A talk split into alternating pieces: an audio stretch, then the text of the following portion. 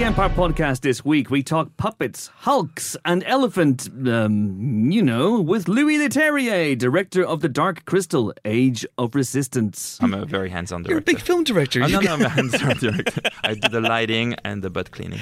And then we go the whole hog with Joanna Hogg, director of The Souvenir, Part 1. I think it comes quite naturally to me to sort of put a microscope on my own life. And uh, of course, it's not always easy. All that and the usual news and nonsense on the movie podcast that has had roughly the same number of sexual partners as Joel Schumacher, give or take the odd 19,000. 990. It's worth pointing out that Six. we stayed late in the office last night to literally do the maths on that, and it was terrifying. Let me first do the uh, the. I know it's a conventional, guys. I, I know. Sorry, sorry. I know. It's uh, we we shouldn't be beholden to things like you know tradition, but uh, I probably should introduce both myself and you guys first. so before if we, we, are going to have sex we with two talk people about. every day for the next however many years, we really ought to get on It's with really tricky. Uh, So uh, I'm Chris Hewitt, and welcome to the Empire Podcast. Chris. And this week I'm joined by three colleagues of such lethal cunning. We have, of course, our geek queen Helen O'Hara. Hello. We have uh, the legend that is Ian Freer, Hey, Chris. and James Dyer, fresh from a a, a, a trouble-free trip to the US. Yeah, it was fine. No- Yeah? nothing unusual. Has anyone read Newsweek recently? Anyone read Yeah. the Daily Mail, the mean- Washington Post? Yeah. I must have missed 60 minutes. Yeah. uh, James has had some uh, issues. You can read all about it on his Twitter feed and basically any major news publication. Yeah, fake news dyer. That's me. Uh, do you want to talk about that later on, or are you happy enough? I mean, well, let's let, let's get into the. I Let's think we've into Joel started Schumacher Schumacher first. first. Let's get into his bedroom antics first, since Yes. that's Why? more interesting.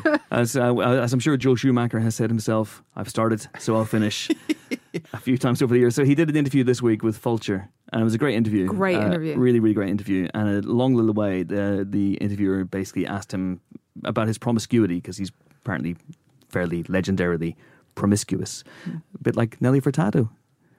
You know, right. promiscuous Yeah, girl. I remember that song, yes. Just had to qualify that. And I, so I, I thought it was like a bird. I thought, hey, how does that I know. I, I was never happy with the, the sudden shift from like a bird to promiscuous girl. And Hey, hey, she can be many things, all right? Yeah. You don't get to judge her. You don't get to limit her to being like a bird. she's like a Swiss Army Nelly Furtado, isn't she? She's got all sorts of stuff going on. Oh, like the Rey lightsaber we saw earlier this week. Spoilers. Anyway, Joel Schumacher in this interview said that he had had in his life, he's 79 now, maybe 80, between 20,000 and 30,000 sexual partners. I thought he settled on between 10 and 20. I mean, how many to to have a non-specific miscellaneous grey area could be between variants of ten thousand shags, not being funny. If he did that Hugh Grant, Andie MacDowell thing about going through his numbers, Yeah, we'd I be. mean, you're all fucking yeah. I mean, just the pure logistics and, frankly, chafing that you would go through to hit that number is extraordinary. and he hit that number. I mean, oh my word, really did he did hit hit that, that number? Okay, okay, but I mean, I don't want to throw a spanner in the works here, but does nobody remember American Pie 3? No, and what we no learned one about numbers in American Pie. Was that American American Wedding? Wedding. I don't remember. I think it was anyway, American it was Wedding, one of them where they discussed the fact that men always multiply by three. So you're saying it So was, only- really- it was a mere ten thousand? It could be as few as you know six or seven thousand. But isn't there a thing sometimes where if you're uh, in your in a relationship and you ask the other person in that in that relationship about the number of sexual partners they've had? Can you imagine with Joel Schumacher? It's like, Joel, how many people have you slept with over the years? And then there's a pause as he gets out an abacus. There is no abacus in the world that is counting that high. Why are you contacting MIT to crunch the Yeah. numbers on this, Joel? What's happening? I feel somewhat inadequate now. But that's Yeah. just say because we're you know we're being proper and above board here. Let's say he started when he was 16, right? Right. Uh, so now he's 80. So he has been sexually active for 64 years. Yeah. Such a shame it wasn't 69. Anyway, 64 years. So how many people would you have to tw- say that's that's Well, a settle on 20,000? That's twenty three thousand four hundred and thirty ish days. So, So it's, it's the of- roughly only one a day. Well, that's all actually. right. That's fine. I mean, and But you did have ref- knocked five years off his sexy time, which he has claimed to. So. And also, like, I think there was mention of you know some group activities during that time. So, like, in Well, one, okay, hang on, hang on. So you you think? I mean, what? I mean, without getting into the the details of it, like what counts? in this situation. Honestly, I'm not. I mean, I don't. I don't. I don't want to second guess his definitions. because I think some ground rules really need to be laid. Uh, and they were laid. No pun intended. And uh, yeah, I, I I know what you mean. I know what you mean. Um, by simply being in a room doesn't count, right? oh no, not being No. in Not a a room where it happens. sport. You know? No. I'm sorry, I've come on here to talk about Kylo Ren. Kylo Ren, it was not confirmed that he how he was one of the thirty thousand. That's that's not that's not confirmed. Although we're not ruling anything out at this point. I don't. I don't think we can rule anyone out at this point. Maybe me. Anyway, well done, Joel. Fair play to you. Listen, this the the sexual prowess of Joel Schumacher aside. Welcome to the Empire Podcast. Uh, how are you all? I really didn't expect to be discussing this. Sure you did. detail. I really didn't. You remember the, the episode where we kicked off the podcast talking about Avengers themed dildos? This is simply. I do remember along that. I've those been trying to forget that. You know, a, a succession of therapists have tried to help me forget that. What's this podcast turned into? I haven't been on this for ages. Yeah. It used to be about movies. I know. and- We should probably talk about This some is about, movies. this is about movies. Is kind it? of. Mm-hmm. It's tangential, Ian. Tangential. Anyway, how are you? I'm very well, thank you. Very good. good. All right. Well, listen. Let's have a question. Someone did ask uh, in relation to James's troubles in the uh, states last week, um, which you can read about in pretty much every major news outlet, uh, about the best border scene or the best customs scene in a movie. Ooh. Oh, The- I mean, the one that comes to mind is immediately um, the Golden Child getting the knife through customs. Ah, yeah, that's good. I like that a lot. That was a really fun one. I, I do like that. How does he do that? Remind me. I don't remember. I just remember really enjoying it. He basically Purge me, pins it. All, arrest me. he pins it all on Charles Dance. well, his whole thing is he says this Dan- Dancer's trying to get. This is not how customs work. Yeah, Dancer's no. trying to get him arrested at customs for stealing this knife, and he basically explains to him that if he gets arrested, the knife goes into a into a, an evidence room, and he will never get it, hmm. and so he lets him go. Yeah. But it's very theatrical and amusing because it's Eddie Murphy. because it's Eddie Murphy. Yeah. I would say, and this is one of my favourite scenes, just full stop, the traffic jam scene at the border in Sicario, Oh, that's fair. which yeah. is Right. Yeah. so fucking tense. Yeah. Uh, incredibly, incredibly shot. Uh, and that's, you know, that's customs, isn't it? Kind Mm-hmm. of. So. yeah, that makes sense. Yeah. Yeah, this is kind of customs. And when I was reading James Fred, I was hoping it was going to turn into this, which is the terminal.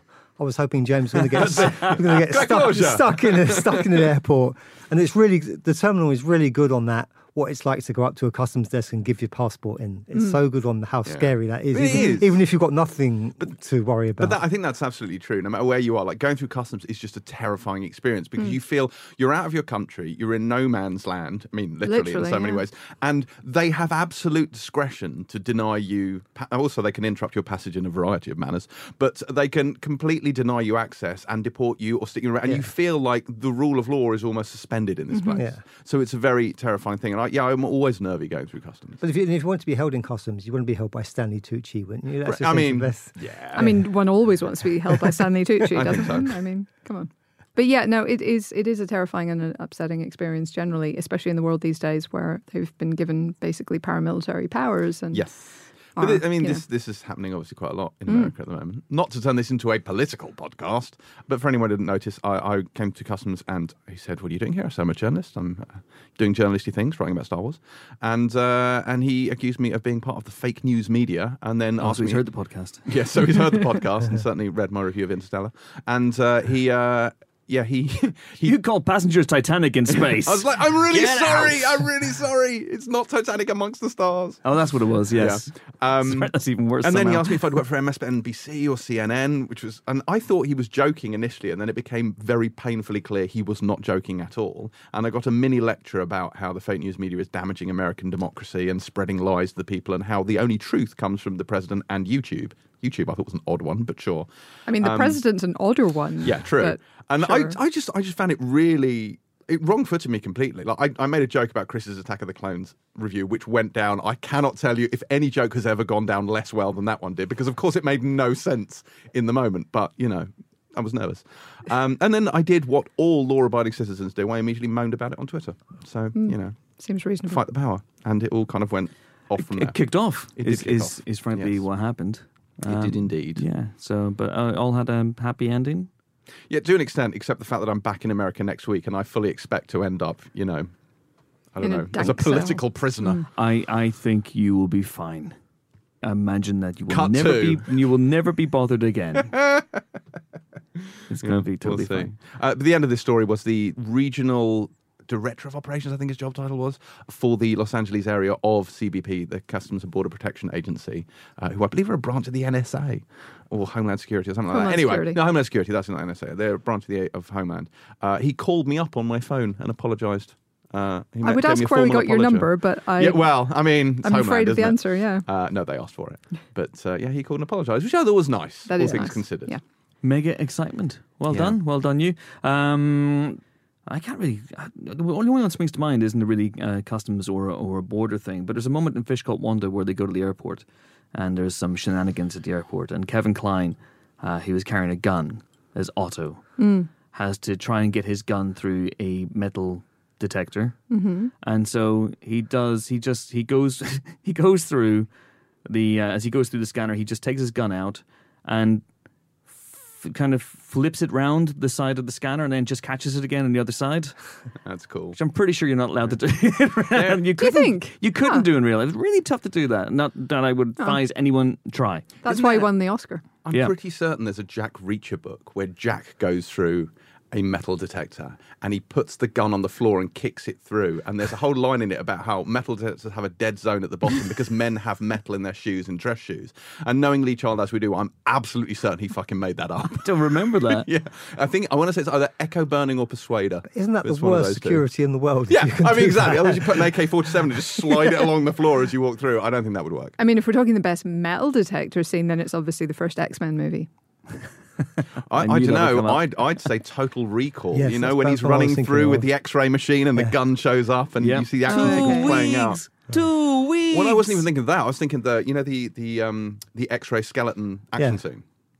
Yeah. Yeah, oh, yeah, yeah, yeah, that yeah, one. yeah, But yeah. yeah, two weeks. Yeah. That's a genius custom. Two scene. weeks. Have we stumbled Two upon the right weeks. answer to this question? Okay, I think let's we do have. that. Let's okay. do that. Uh, here's an actual question, real, real quick. And this is from Luke Robinson at London Yank on Twitter. And apologies to the person who sent in that other question. That was a couple of days ago, and I don't have it. It just stuck in my brain. Uh, which of the former A-listers of years gone by, currently languishing in VOD, direct-to-video hell, i.e., Bruce Willis, John Travolta, etc., is most deserving or able to escape? And I think sadly we have to add Nick Cage and John Cusack to this. Cage perhaps less so because he still gets things like Mandy into cinemas and he's still you know taking risks. But there is something of uh, the last few years, and I do wonder if Johnny Depp's going to go this way as well, where a lot of these former A-listers are making these quite frankly, mostly awful direct to video action movies. Travolta is one. Bruce Willis is in about 10 different films a year. So, are we basically saying here that there was no point Tarantino reviving their careers? I mean, that's what I'm hearing. Okay? So, what, you know, he revived their careers, Pulp Fiction, woohoo. And then, it's up to them to do with, you know, to, Yeah, to take to go their own straight careers. back to, you know. No, they all did, they all DDB. did really, really well. Okay, Trafol- I'm yeah, slightly Tra- exaggerating, Okay. but I'm But trying to Travolta make- was um, A list up until when? You know, he was taking the pill in one, two, three. He was still the, the big bad guy Yeah. in the taking Yeah. the pill in one, two, three. So he was still doing stuff like that. He was still Uh, a star supporting role in Hairspray. Yeah. But Bruce Willis is Bruce Willis is oh, The biggest his- tragedy. It makes me really Mm, sad. same here. Uh, he pops up in all these uh, Hmm. some some shocking direct to video movies. It's Here's- such a shame. Here's the thing: they do need to clear the way. Like at some point, we need to let them go, guys. You know that is right? true. That is true. We'll Like- let them Yeah. run Just let them in run a free. field. Yeah. Yeah. Yeah. If they They'll want to move to a farm upstate, you know, like just you know, we've got to let them go. Th- This the stars of the '80s and '90s cannot determine our lives forever. There'll be a podcast years from now where people are going, well, when's Chalamet coming back? You know, when's that happening? Yeah. He's just been around. And he's Yeah. like, God, yeah. forever, man. That Yeah. guy. Ansel jeez. Elgort's just made another Baby Driver direct to video sequel. Edgar, Edgar Wright hasn't been involved with this franchise for 15 years. Honestly, guys, give it up. Give it up. Uh, it'd be such But a shame. Out of those ones, I'd most like to see John Cusack come back and Yeah, do other things yeah. because I feel And like I'd he like has. to see Tarantino work with John Cusack. That That'd be good, brilliant. doesn't? Yeah. Oh my god, him with that dialogue, that would be brilliant. Yeah. Because I feel like he has the least set persona out Mm. of those people and therefore the most room to work with. Yeah, I get that, but I, I don't know. It's a Bruce Willis thing that really saddens me because when he does work with great directors, and when you sense that he is perhaps more motivated than he is with other movies, I'm thinking of things recently. I mean, even not that recently, like Looper and Moonrise Kingdom. I'm excited to see Motherless Brooklyn, in which he, uh, you know, is directed by Edward Norton. So uh, hopefully, you know, be a really great performance there.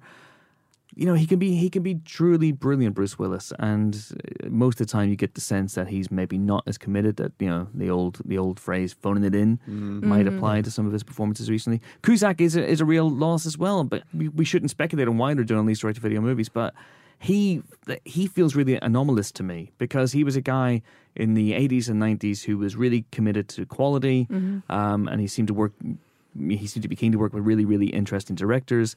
And then at some point in the last few years, it's direct to video hell and just a, by and large, a succession of forgettable films. And I don't know what happened there.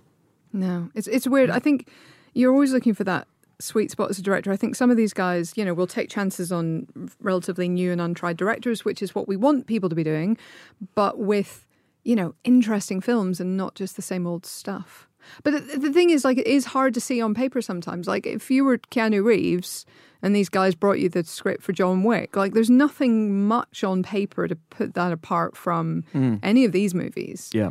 No, in that case, he knew them and he trusted them and he knew that they were going to pull something spectacular out of the bag. But mm-hmm. in a lot of cases, I, I I feel like these guys are looking for that. They're looking for their Stahelski and Leitch, and they're just not getting it. Maybe. That is that is possibly true as well. Although maybe it's also about being willing to set the ego aside, Mm, that's potentially, possible. potentially, and take supporting roles in movies. For example, I look at Kevin Costner. I see someone who is willing to take supporting roles in big movies and and be that guy. Yeah. And you know, there's a couple of roles he's played in recent years that you think Willis could have played, Travolta could have played. Yeah. He Harris- was, for Harrison example- Ford's going that way as well, isn't he? He's taking smaller things and Yeah. yeah. Absolutely. Yeah, he was he was excellent in Molly's Game, for example, as uh, as Jessica Chastain's father. I'm so sorry. I didn't. Why? Why I'm- are I we didn't- back here? Did I say anything about the star rating? Did I No. mention I didn't. it? But I, didn't- thought didn't we'd agreed we're realise- just not going to mention it, James. didn't because I'm realise. right and you're wrong, and we've just got to get past it. I mean, I wasn't going to be the first to go there, but while you're bringing it up, I'm so so sorry. I apologize to everybody. Uh, so, out of those four, Ian, who do you think? I think Cusack because I think he's, he's the most interesting actor out of, the- out of the four. Helen's already said Cusack. Jimbo? Cage. Cage. eat a peach for hours, and I want to see it. Yeah, absolutely. I'm going to go Willis, Hmm. just because of the emotional attachment. I love Nick Cage, but the emotional attachment to uh, to Willis, and I want to see one last great Bruce Willis performance before he runs free in that field. Helen, that field wasn't a metaphor for death, was it? No, no, it's Okay. it's a field for happiness. Okay, good, good, good. Definitely not the one in All right. Midsummer. Okay. All right. If you want to have your question read out in the Empire podcast, uh, which London Yank found to their cost, can happen at any time. You can get in touch with us via a number of methods. We're on Twitter as at Empire Magazine. Use the hashtag Empire Podcast. You can Facebook us as Empire Magazine, and you can email us as well, podcast at empireonline.com. And it's time now to do our plug because we got some stuff coming up, guys. We're very, very excited about this. We are going on tour, a mini tour of the UK. And yes, we realize we're not going to Wales, but Northern Ireland. So technically, I'm happy with the use of the, the word, the phrase UK. I'm okay with that. Um, we're starting on September 14th at the London Podcast Festival in London. Shock. At King's Place. And that's going to be a really, really fun live show. Saturday, September 14th. Do come along to that. Uh, we have a very special guest for that. I will not be announcing, but uh, do come along to that and uh, and see who they are and what they're doing on the show. It's going to be cool. Then we are in Edinburgh, September 19th at the Edinburgh International Magazine Festival. That's a lot of fun. Tickets for that are available via the Picture House website or, of course, the uh, Edinburgh International Magazine Festival page. Also, that's going to be at the Cameo in Edinburgh. Then we're in York, September 26th at City Screen. Now, I believe tickets for that are sold out, but you know, give it a try. And, uh, you know, on the day as well, there may well be returns. Who knows? Then we're in Liverpool. Again, apparently that's a sold out show. Uh, September 3rd. September 3rd? October 3rd. October 3rd in Liverpool at Fact. Then we're October 10th in Brighton at Duke's Acamedia. Uh, really excited about that. And uh, we're wrapping it up in Belfast Yeah, we are. wrapping it up in Belfast, October 17th in Belfast as part of the Cinemagic Festival. It's also celebrating its 30th anniversary this year, and we're really, really excited. Helen and I, in particular, excited to come back, Hooray! go back home. I've, I've never been to Northern Iron. You're going to have to show me around. Uh, yeah, they'll, Yeah. they'll love you over there. Yeah, You think? And when, when Yeah. you say you're going on tour, have you got like a big tour bus like the Foo I wish we had. Oh, that'd be so fun. But we'd all have to have separate buses. Like Helen refuses to ride in the same bus as us. Okay, yeah. You can understand, Ian. You can understand. Oh, definitely. Yeah. Yeah. I've asked if we can borrow the Brexit bus. Really? Yeah.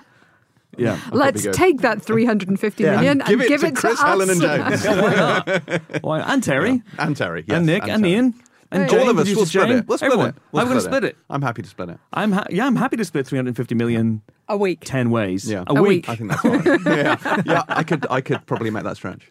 No, it's going to be great. The tour is going to be very exciting. But you also, you should probably mention that on Friday the thirteenth, also at the London Podcast Festival. You're right. Kermode on film. the Kermode on film podcast is going to be uh, Uh, no, I don't think this that's what very he special meant. sh- That is in fact true. That's the week but before. more importantly, the Pilot TV podcast will be showing on Friday night. So go to kingsplace.co.uk and book tickets for that as well. And you, you were on the latest episode. What? You've had Yeah. him on? Chris, Chris came on. The fuck? He Mm. doesn't even watch TV. Daff. Whoa! Now that's not true. Exactly. And you know it. Um, I do watch it was a TV. MasterChef special. Oh my and, uh, God. I love, uh, you know, guys. I didn't watch the whole of the last series of Great British Menu or MasterChef, What? and I You're growing worry that I'm slipping. There's too much TV in. I did watch Yeah. uh, Welcome to my life. Bake Off though, so. I haven't I started watched Bake that. Off Oh either. my god. Uh, Russell Tovey's going to be on the uh, Pilot TV podcast, close personal friend of Boyd Hilton. So that's going to be funny. We're going to interview him about being friends with Boyd. Wow, that sounds It's riveting. really unorthodox. and uh, and this is on the same time as the Kermode and Film podcast. You say, well, yes. there's a tough choice. Anyway, Yes, go it to the. King's Place website. Maybe that'll be sold out, James. You'll be fine. Yeah. Yeah. Thanks, Helen. I appreciate all of your support at all times. No, no, we'll we'll we'll be there. We'll be in the building. Yeah. You know, the Kermode and Film sound Yeah, sounds great, so doesn't it? we're definitely going to be Uh, there. no, yeah. it sounds, sounds really cool. No, uh, yes, I was on this week's. Uh, I am on this week's Pilot TV podcast, uh, mainly because I was uh, recording it for you in your absence. And you came in and you did an impression of Skeksis. Skeksis. Yes. And then an impression of me, which I listened to and was obviously offended by wasn't by. my best. No, it wasn't, was it? wasn't my best, No. but I had to. I had to kind of, you know, Mm. big it up for the, the people in the cheap seats. Well, maybe we'll get you back uh, another time. We don't know if you Oh, this week. thanks, man. Thank you. Yeah, yeah. Maybe, maybe we'll let you come back. we'll Uh, this week we have Orlando Bloom and Cara Delevingne talking about uh, Carnival Row. You mean Yeah. next week, the one that's out Monday. Well, this is out Friday, and it'll be the one out on Monday. So yes, technically that is next So week. technically next week. Well done. All right. Okay. Yes. So if you go to kingsplace.co.uk and you can get tickets for the Pilot TV podcast uh, live show and the Empire podcast live show, and if you want to throw in a third or fourth or fifth or sixth show as well, you get a discount of 15% on purchases of three shows or more. kingsplace.co.uk. And that is just two weeks, two weeks to go to our live show there. And uh, there's still a few tickets left for us as well. So we're very, very excited to see you there. It's going to be a lot of fun.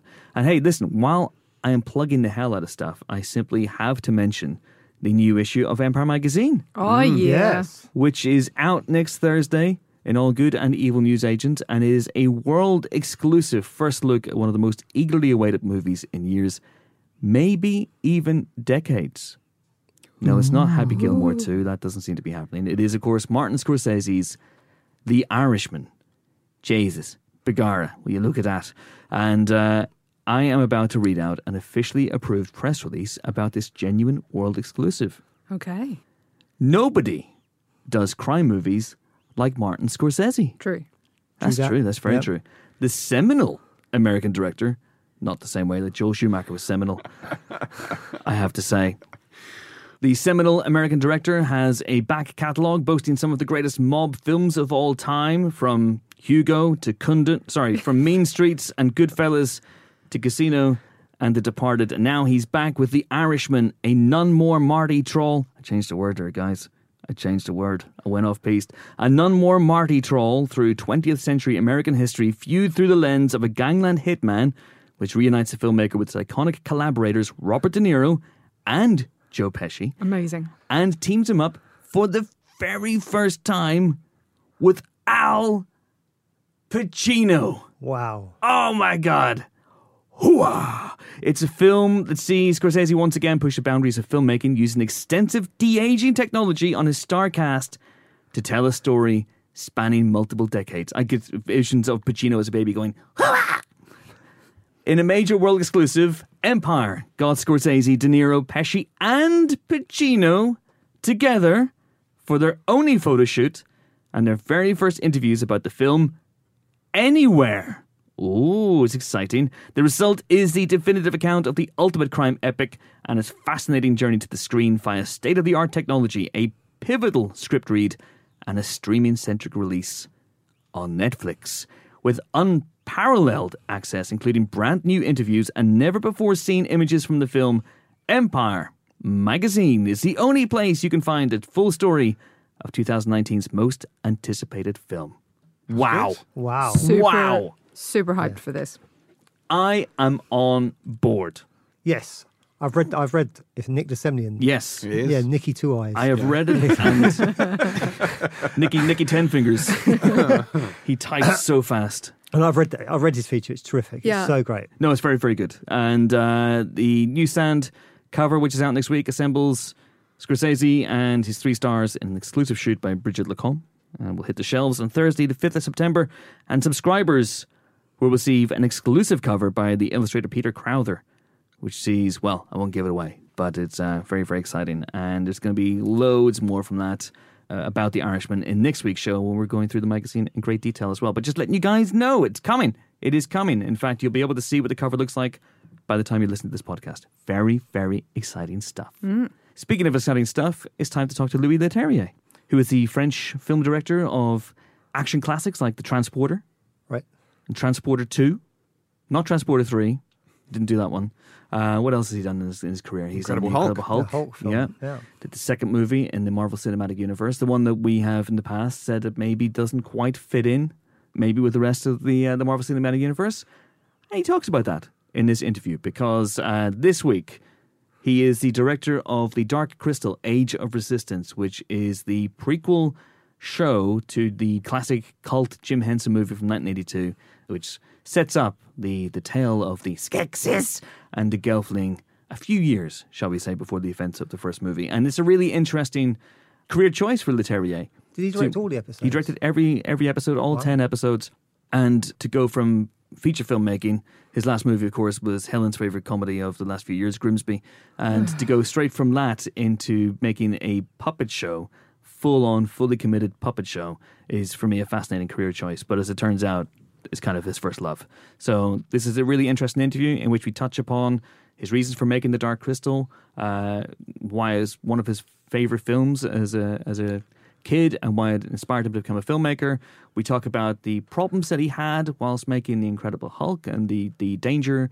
Uh, the nature of compromise as a filmmaker in Hollywood as well. And yes, we talked about Grimsby and covering Mark Strong in gallons of, how should we say this, elephant spunk. So there's all that in this wide ranging interview. Do please enjoy. Delighted to be joined on the Empire podcast on the stage of NFT2, which is the coolest place I've ever done a podcast, I think, by the director of the Dark Crystal Age Resistance, Louis Leterrier. How are you, sir? Hello, very good. Thanks, Chris. Thanks for having me. Yeah. In this massive theater, just the two of us. Yeah, just us. Yeah, someone forgot to invite an audience and a, a pianist, and uh, we could have a real party here. This is, this is fun. You're all welcome to come. Yeah, I'll, I'll just, I'll just, do, I'll do a quick tweet going. Yeah, exactly. Louis and I are doing a podcast. we need an audience right now. Uh, but yeah, how's things going? You, you- Great. No, yeah, excellent. I'm so happy to be here. yeah, absolutely. Yeah. With with a, a very interesting, I would say, not a diversion in your career, but certainly making a A conclusion. a conclusion. this is it. No, it's it. I, I, yeah, I did it, guys. I made it. I made it. I did. it. I did my puppet show. That's the thing I've always wanted to do. Is, it, is it something you've always wanted to do? Because the Dark Crystal obviously is ten episodes, puppets. Yeah, well, yeah, yeah. No, um, in this scale, uh, I never thought I would be able to do that stuff. But yeah, it's it's you know these are the goals in a filmmaker's career when you you sort of like the Dark Crystal is the movie that made me want to become a filmmaker. Really? Really, no, absolutely. Wow. Because it's it's at the same time tactile and practical, and you, as a kid, I s- sort of understood how they did it. You know, it's not like the magic of visual effects, where you know it's the you know computer wizardry. This Uh-huh. was like you knew it looked like people in a suit sometimes uh, with Yeah. their hands up in the air but at the same time there was enough movie magic uh, and grand scale and beautiful storytelling that Yeah. I was you know it's the sort of stuff that you start doing as a kid when you're 10 with your video camera you play with your you know you use your toys to tell a story and they're like okay well they do it on a greater scale and and then you know these are puppets and then so that's the movie that literally triggered my my interest in not only telling stories but also the mm-hmm. behind the scene the techniques the the the, the costumes creating mm-hmm. characters creating the design all that stuff. This was, it was very a very important movie for me. That's amazing. By the way, what's the uh, the Dark Crystal called in French? I think Le Dark Crystal. I don't remember. It's funny. Again. I've always called it Dark Crystal. maybe it was. Maybe it was. yeah, no. Yeah, Sometimes Yeah, yeah. You know, films just have the same names. Exactly. Yeah. I just thought maybe it might be some really really cool French saying, Louis. I'm, I just No, I'm sure it's got a French name, but I've, it's for, for some reason I've always called, it Dark Crystal. Okay, Yeah. interesting. So, can, can chart then? we've only got like twenty five minutes, but can you chart that journey then from the first time you see Dark Crystal and you start, you actually then do start making home movies with with your with your toys? Yeah, well, I've started before. Well, actually, yeah, no, I'm, I'm. It's about the same time. I started making movies when I was eight. I see the Dark Crystal when I'm ten, and I, Okay. you know, I start, you know, and it's it, it it's then I, I make I start building clouds uh, with uh, cotton balls in my mom's uh, uh, makeup bag, and then I do flying opening sequences, and then I blow up my Star Wars toys, and I tell stories, and really, and then and then then I do Hulk, and then I do a Dark Crystal. That's pretty much my. that's, my career. That, that feels like you. well, could- you- transporter in between. Yeah, you, yeah, it feels like you left some stuff out. I you- Jason Statham. I do Hulk. Dark Crystal. Make sense? Yeah, no, it makes it makes perfect sense. Makes perfect sense. Jason Statham, Hulk, Hulk. Dark Crystal. Yeah, no, absolutely. And uh, you, you've made movies over the years that have had uh, an emphasis on practical. Jason Statham is a practical effect. It's he's a practical himself. Yeah. It's almost like someone's puppeteering him in some of those action Six sequences. pack in the front, eight in the back. Uh, But no, you've, you've also had the, a CG element to some stuff CG as well. element, but always, always the idea in all the stuff I've been doing, I wanted as practical as uh, of of a frame as possible. So, for example, the chase sequence, you know, the Medusa chase Mm-hmm. in Clash of the Titans. They're running around in a set that blows up, and really the the the action. The only thing I was missing was the actual model of Medusa running around, but we had things chasing them, explosions. The actors really felt, you know, they, they were not in danger, but you know there was a sense of danger. So the only Yeah. thing I, I had to add was that you know the CG character, Yeah. because that stuff was not possible to do it practically. But everything. Everything I've done in Hulk, same thing. Explosion, cars flipping around. You know, the cars in Hulk when he bashes them around, and the explosions. That's all real. I actually was running with my camera, in you know, amongst explosions, like literally engulfed in flames coming out. I mean, there's some cool shot of me coming out with the, the, the pursuit vehicle, like the whole thing engulfed. And you know, people always say, "Louis, you should, uh, you know, we can do it CG." It's like, no, we do it for real.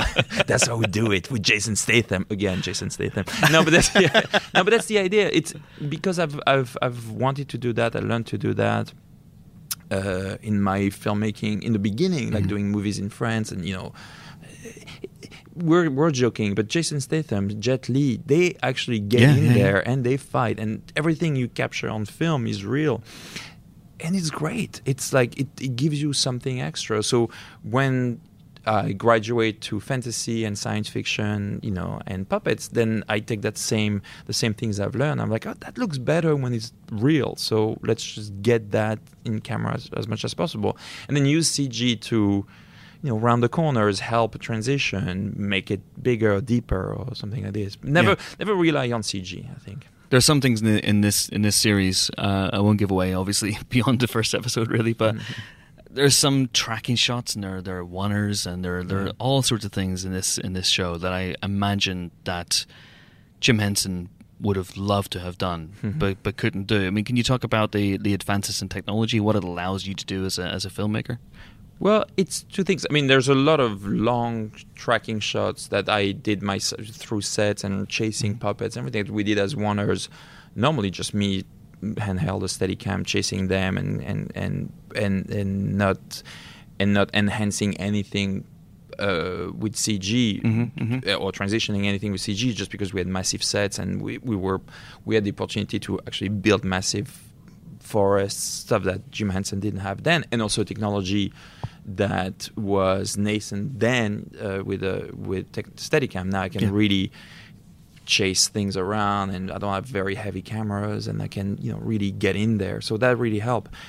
What CG has done, and uh, what I've used, is really the the ability to transition from one element to the next. So so yes, you're talking about there's one beautiful shot in a library that, that, that introduces a character, yeah, yeah, Brea, yeah. that just Yeah.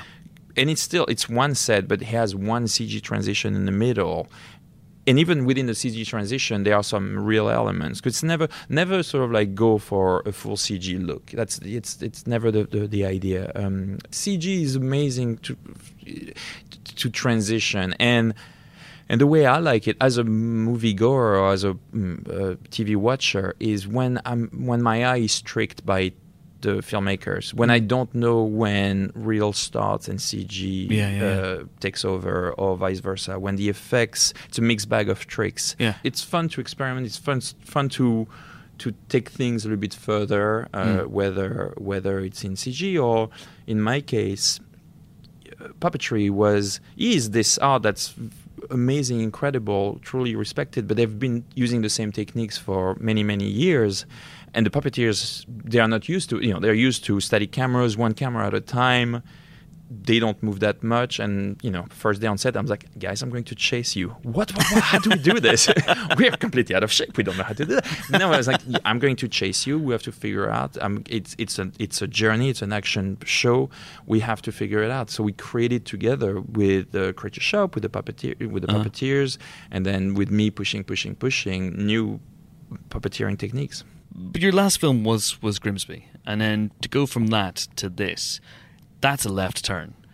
Was this bubbling away while you were making Grimsby? I've made two movies, maybe three, while uh, prepping Dark Crystal. Wow. I've been on Dark Crystal for like 10 years. Ten years. the, the idea was always to make it a a puppet show. So it, it, it was to convince. I was convinced. The Henson uh, company was convinced. It was con- convince a financier, a studio, to follow us in this crazy adventure. And so you know, it took us some time to write the story, find the right things, but to find a partner. Uh, was the hard, you know, we, we had so many no's.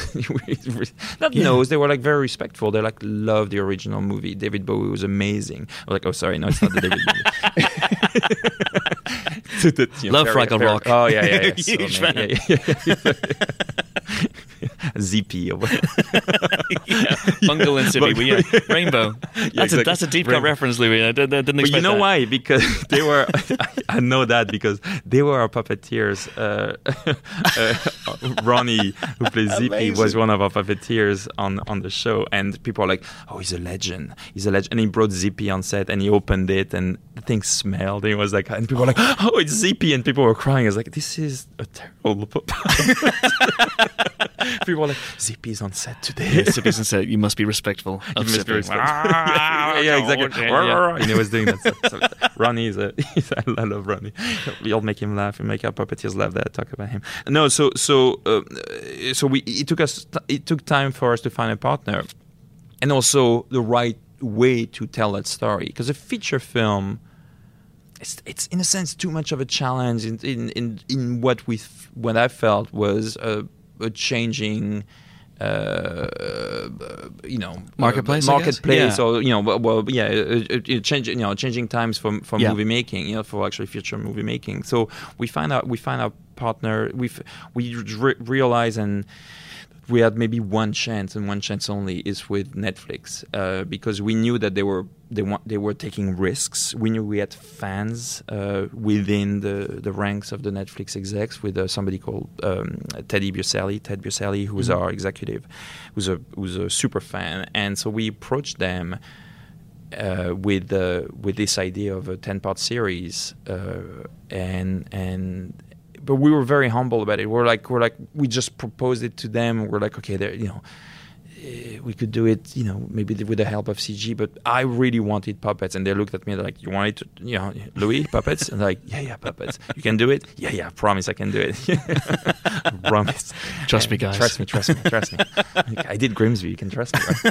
Right? and then they, they uh, and then they said uh, they took a huge bet on us and on really on me because I'd never done that. Like you said, my last movie was was was a Sacha Baron Cohen movie. So Yeah. uh, my idea, I take risks. I take big risks. Sometimes it works, sometimes it doesn't. But it, it, the idea of working with people that also take as big, you know, the, risks. that that They're risk takers as big as they, as I am. So um, was very very exciting for me and for them too. Uh, Mark Strong is in this. Yeah. Did you say to him, "Look, Mark, I'm not going to cover you this time in Elephant Spunk"? As, no, I told him, you remember the last puppet we had? He's like, oh, yeah, yeah, yeah, yeah. yeah." but this is not that. "Okay, where do I sign?" exactly. no puppet Yeah. will be spewing stuff at you. he wasn't difficult to get on board. Uh, I was because we we didn't have you on the podcast around the time the Grimsby came out, and so I need to ask you about that scene, the the elephant scene. My uh, first attempt to. It has lived in infamy since since then. What's funny, it's sort of like it is really the reason I signed on to this this movie. I was like, this. If we get to commit this on the film, this will be like this thing that will stay forever. The movie, there's some very funny stuff, but at least we did this thing that was the most extreme scene ever put on film, you know. Uh, uh, and so we, which we just did. It was really fun, and we it was really technical for some reason and, and dangerous. So it was it was Dangerous. Wow. well. I'll tell you. I tell you what. we were so it was inside this pouch, latex pouch. We uh, uh, each actor had to go in one at a time because it was so tight, and they had to be lubricated to go in. I mean, you know, it's literally it's like it, it doesn't. You know, it is it is what it is. So they had to be lubricated to go in, to slide in, to stay in. So Sacha went in first, or Mark went in first, depending on the the angle. We had two cameras. We cracked, we you know zipped open some um, s- a side, put two cameras on each side to do a shot in reverse, and then I went in there. The only light source was me with my iPhone lighting them. So I, I was underneath them, literally like in between their genitals. Sacha, because I want he loses his pants, and I was like, and I was in there, and and the way we filled the thing with the gunk was we lowered this chamber. This whole thing was on hydraulics, and we lowered in lowered it in basically a, a swimming pool of jizz. that, so you know, is made out of McDonald's uh, uh, milkshake.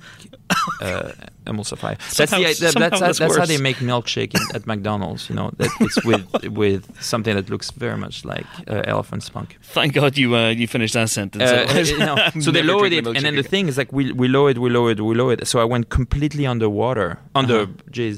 and stayed there.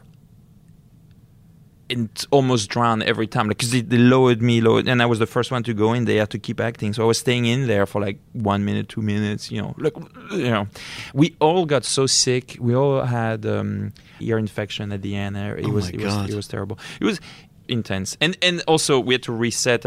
It was we became extremely close that, that, at that moment because we had to reset everything and the only way to reset because they were in there i had to clean Sacha's butt and testicles with my hand uh, in between takes You- Surely you don't have to, Louis. Surely you can get people to do that before you. You're, you're, no no i'm a very hands-on You're a director big film director. Oh, no, no, I'm a hands-on director. I do the lighting and the butt cleaning. Do you get paid double for that? Is that no, but, but but it's it, it is you know we had to do that and everything. But it, it, that's the thing when you work with Sacha, you just commit, and I think you know that's a lesson that I learned, and you know I just went all the way on Grimsby, and and this one I went all the way. It's like it, it- Grimsby. Grimsby is Grimsby, but Grimsby really helped me to do Dark Crystal because I was like, you don't compromise. Just do everything. Yeah. You you know it will work or it won't work, but just don't do a compromise. Along the way, there's so many doubters and so many you know studios and everything. People are like it won't work, it won't work, and it won't work. And then sometimes it doesn't work, but then sometimes it, it does work if you really mm. trust your gut and you just say, I want to do puppets. I want to do full puppets. Keep it dark. Keep it big, thematic have I, I want to have Taron Egerton. I want to have uh, uh, um, Mark Hamill. I want to have all these people in my show, and you end up r- really the show that really making the show that you wanted to do, and not. But uh, I must say, if I look back in my career, the stuff that hasn't worked is because I accepted a compromise. I was going. I was going to say about that because I imagine the first couple of movies that you made, you know, Transporter, the two Transporter movies, maybe even Unleashed or Danny the Dog, if, mm-hmm. if you're listening to this in the mm-hmm. states, well, they largely made without compromise, and then maybe the Incredible Hulk, which, looking back on what the MCU has become mm. since then. That feels, in a way, sometimes like the odd one out, in, in a, you know, in a in a, In in a nice way. yeah. Yeah, because it's it was co-produced with Universal, um, and it's also it felt sometimes to feel sometimes me looking back like Marvel were maybe not entirely confident about what they were doing about the process that they've obviously refined and honed over the years. Um, I was wondering from well, your point of view, well, whether, well, Well, was that the case, and was there compromise involved? there was compromise, a lot of compromise. Uh, Marvel, when we started, changed CEOs twice or three times while we were making the show. You know, so mm. and it was my first Hollywood movie, so I, I didn't have the courage that Jon Favreau had. So Jon did his thing, and he was like, and he had Louis. Louis D'Esposito as his producer and mm. really pushing him. It was like you know they create they created this bubble around themselves and then really went for it. And then Kevin Feige went for it. You know, mm. I had like a completely different team, and I love Edward Norton. He's he's incredible, but he and Marvel didn't. Ha- it's almost like Marvel had an idea. I had another idea, but that was kind of like close to the Marvel, more you know, a little closer than you know to Yeah. the Marvel.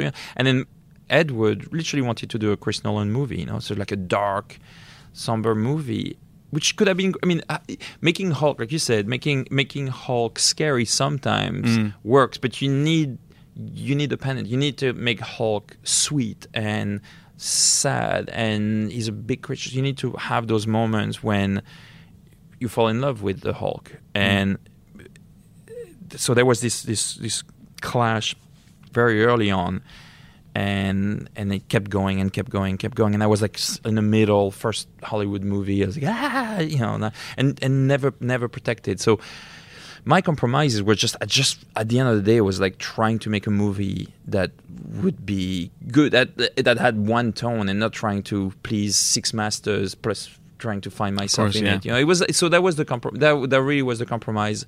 Uh, uh, Clash of Titans is great. I, I love Clash of Titans there was a, there's a, other compromises in there but like ultimately where I am now in my career having done these things and and you know now you see me no compromise for example. That's a good example of like that's me you know finding this script saying I want to do it you know that you know these are the people I want to hire let's do it you know a couple of like adjustments to the script a couple of budget adjustments but that's the movie we wanted to make and I wanted to make so no compromise. And that sort of shows you know and then Dark Crystal absolutely no com- like really absolutely no compromise to the point that I had almost zero notes from uh, Netflix. The notes were like wow can you tighten this scene? Can you do like maybe like fi- every every note which was amazing was like capital W O capital W exclamation point dot dot dot and then three little bullet points and that, that was it you know instead of your you know the usual four pages of notes from from movie execs and It- stuff it's it's it- just to get it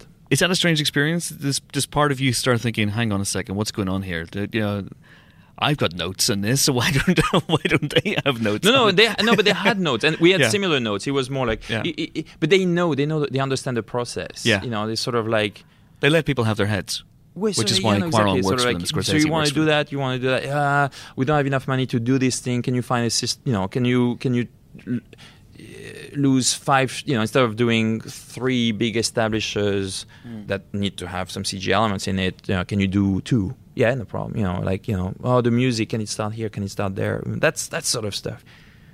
I think the right collaboration with the studio is when they ask you, to, when they also understand the, the, the show you're making, and and then you you sort of like head towards towards the final uh, product together and not against each other. That's the problem when something is not good. Is that you pitch them something, they they hired you on a vision, and somebody, the director or you know most of the time the studio changed their mind for some reason. Yeah. As you know. Yeah, absolutely.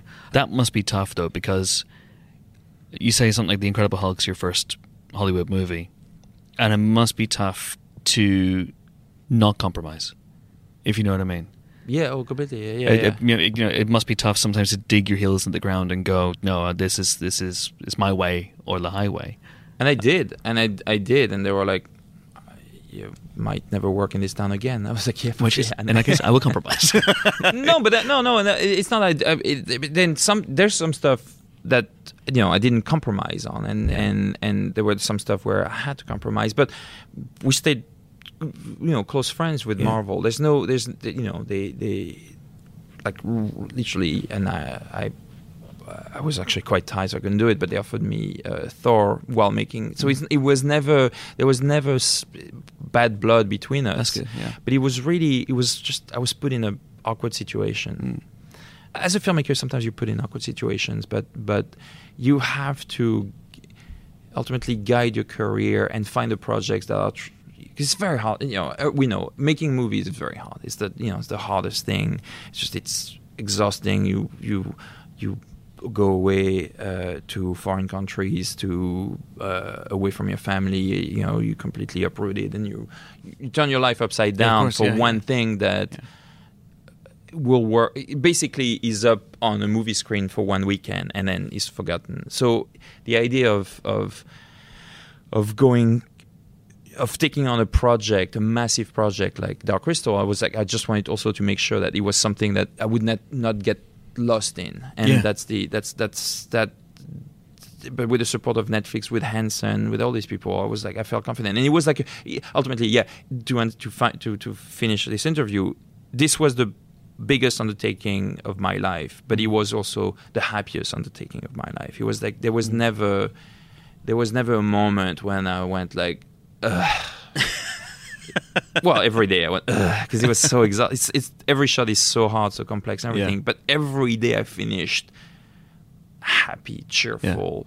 I, I I knew I was making something that was different. and are you done with it? Might, might there be a, a season two? Might might there be a, a movie down the line? It's funny because, like, say Hulk, say that, you know, all these movies that I've done and I was hopeful for, I've I've said, yeah, yeah, because it's true. Like, we had ideas for Clash and and, and Hulk and everything for sequels, and I, was, you know, I said I said yes. Actually, I had this thing.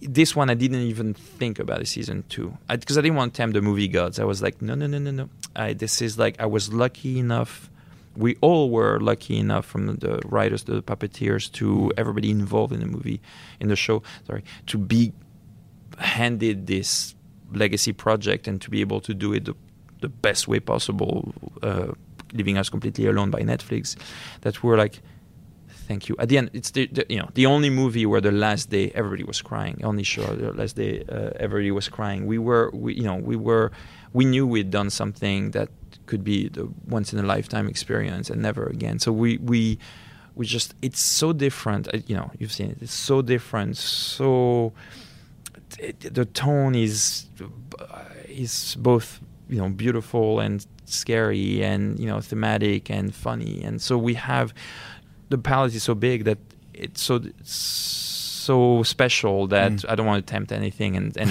and no and be like yeah it's it really is for the audience to get it's Yeah.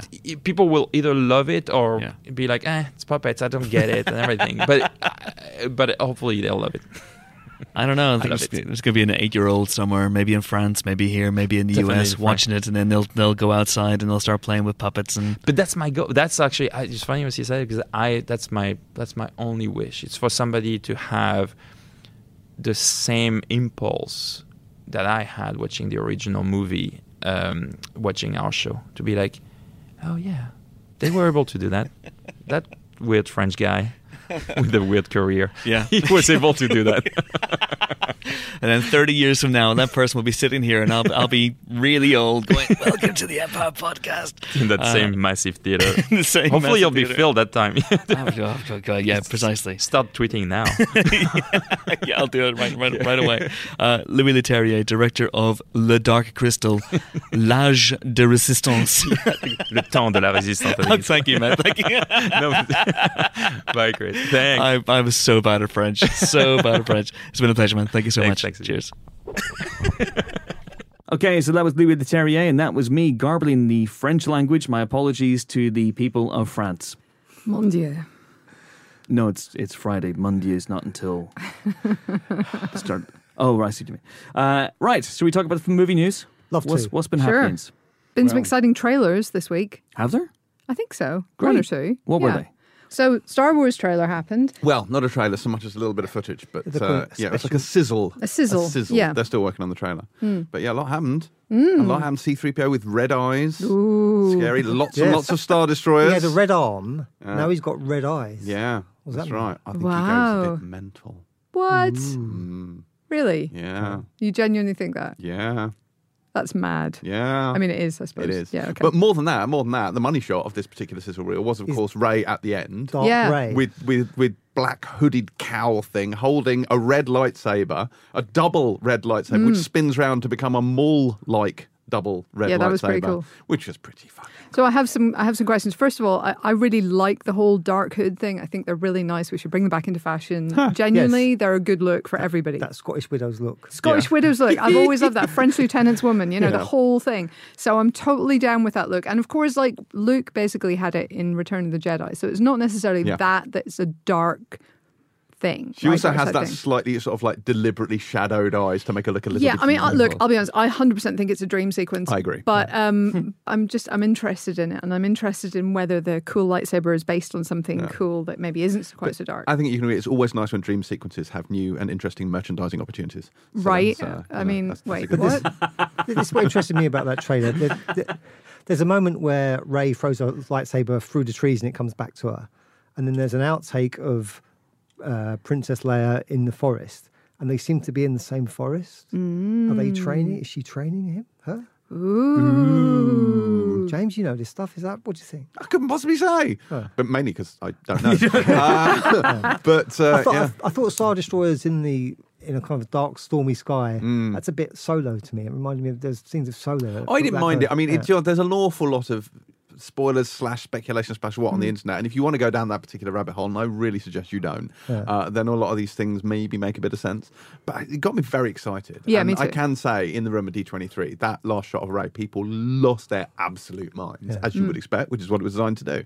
Um, yeah, it's pretty exciting. It's Yeah. pretty exciting. I think also in a year when I would say a lot of the cinematic oxygen was sucked out of the room by Thanos, you know, as is only right Oh my god. uh, in Endgame. Do you know what I mean? Like, I think excitement for Endgame was so big that Star Wars kind of faded a little bit into the yeah. background. Well, nobody cared about Star Wars until Endgame was done. Yeah. Like at all. But I think, you know, this it's, it's this is a first step to making people, making people think. Do you know what? This is actually really exciting Yeah. as well. And so at the end of the year, there is something. And we've got some room at the end of the year in our emotional time I frame think so. to be Sorry, guys. excited again. I'm all about Jumanji. that seems fair. Emotionally, that's what you're excited about Mm. come Christmas. His weakness is cake.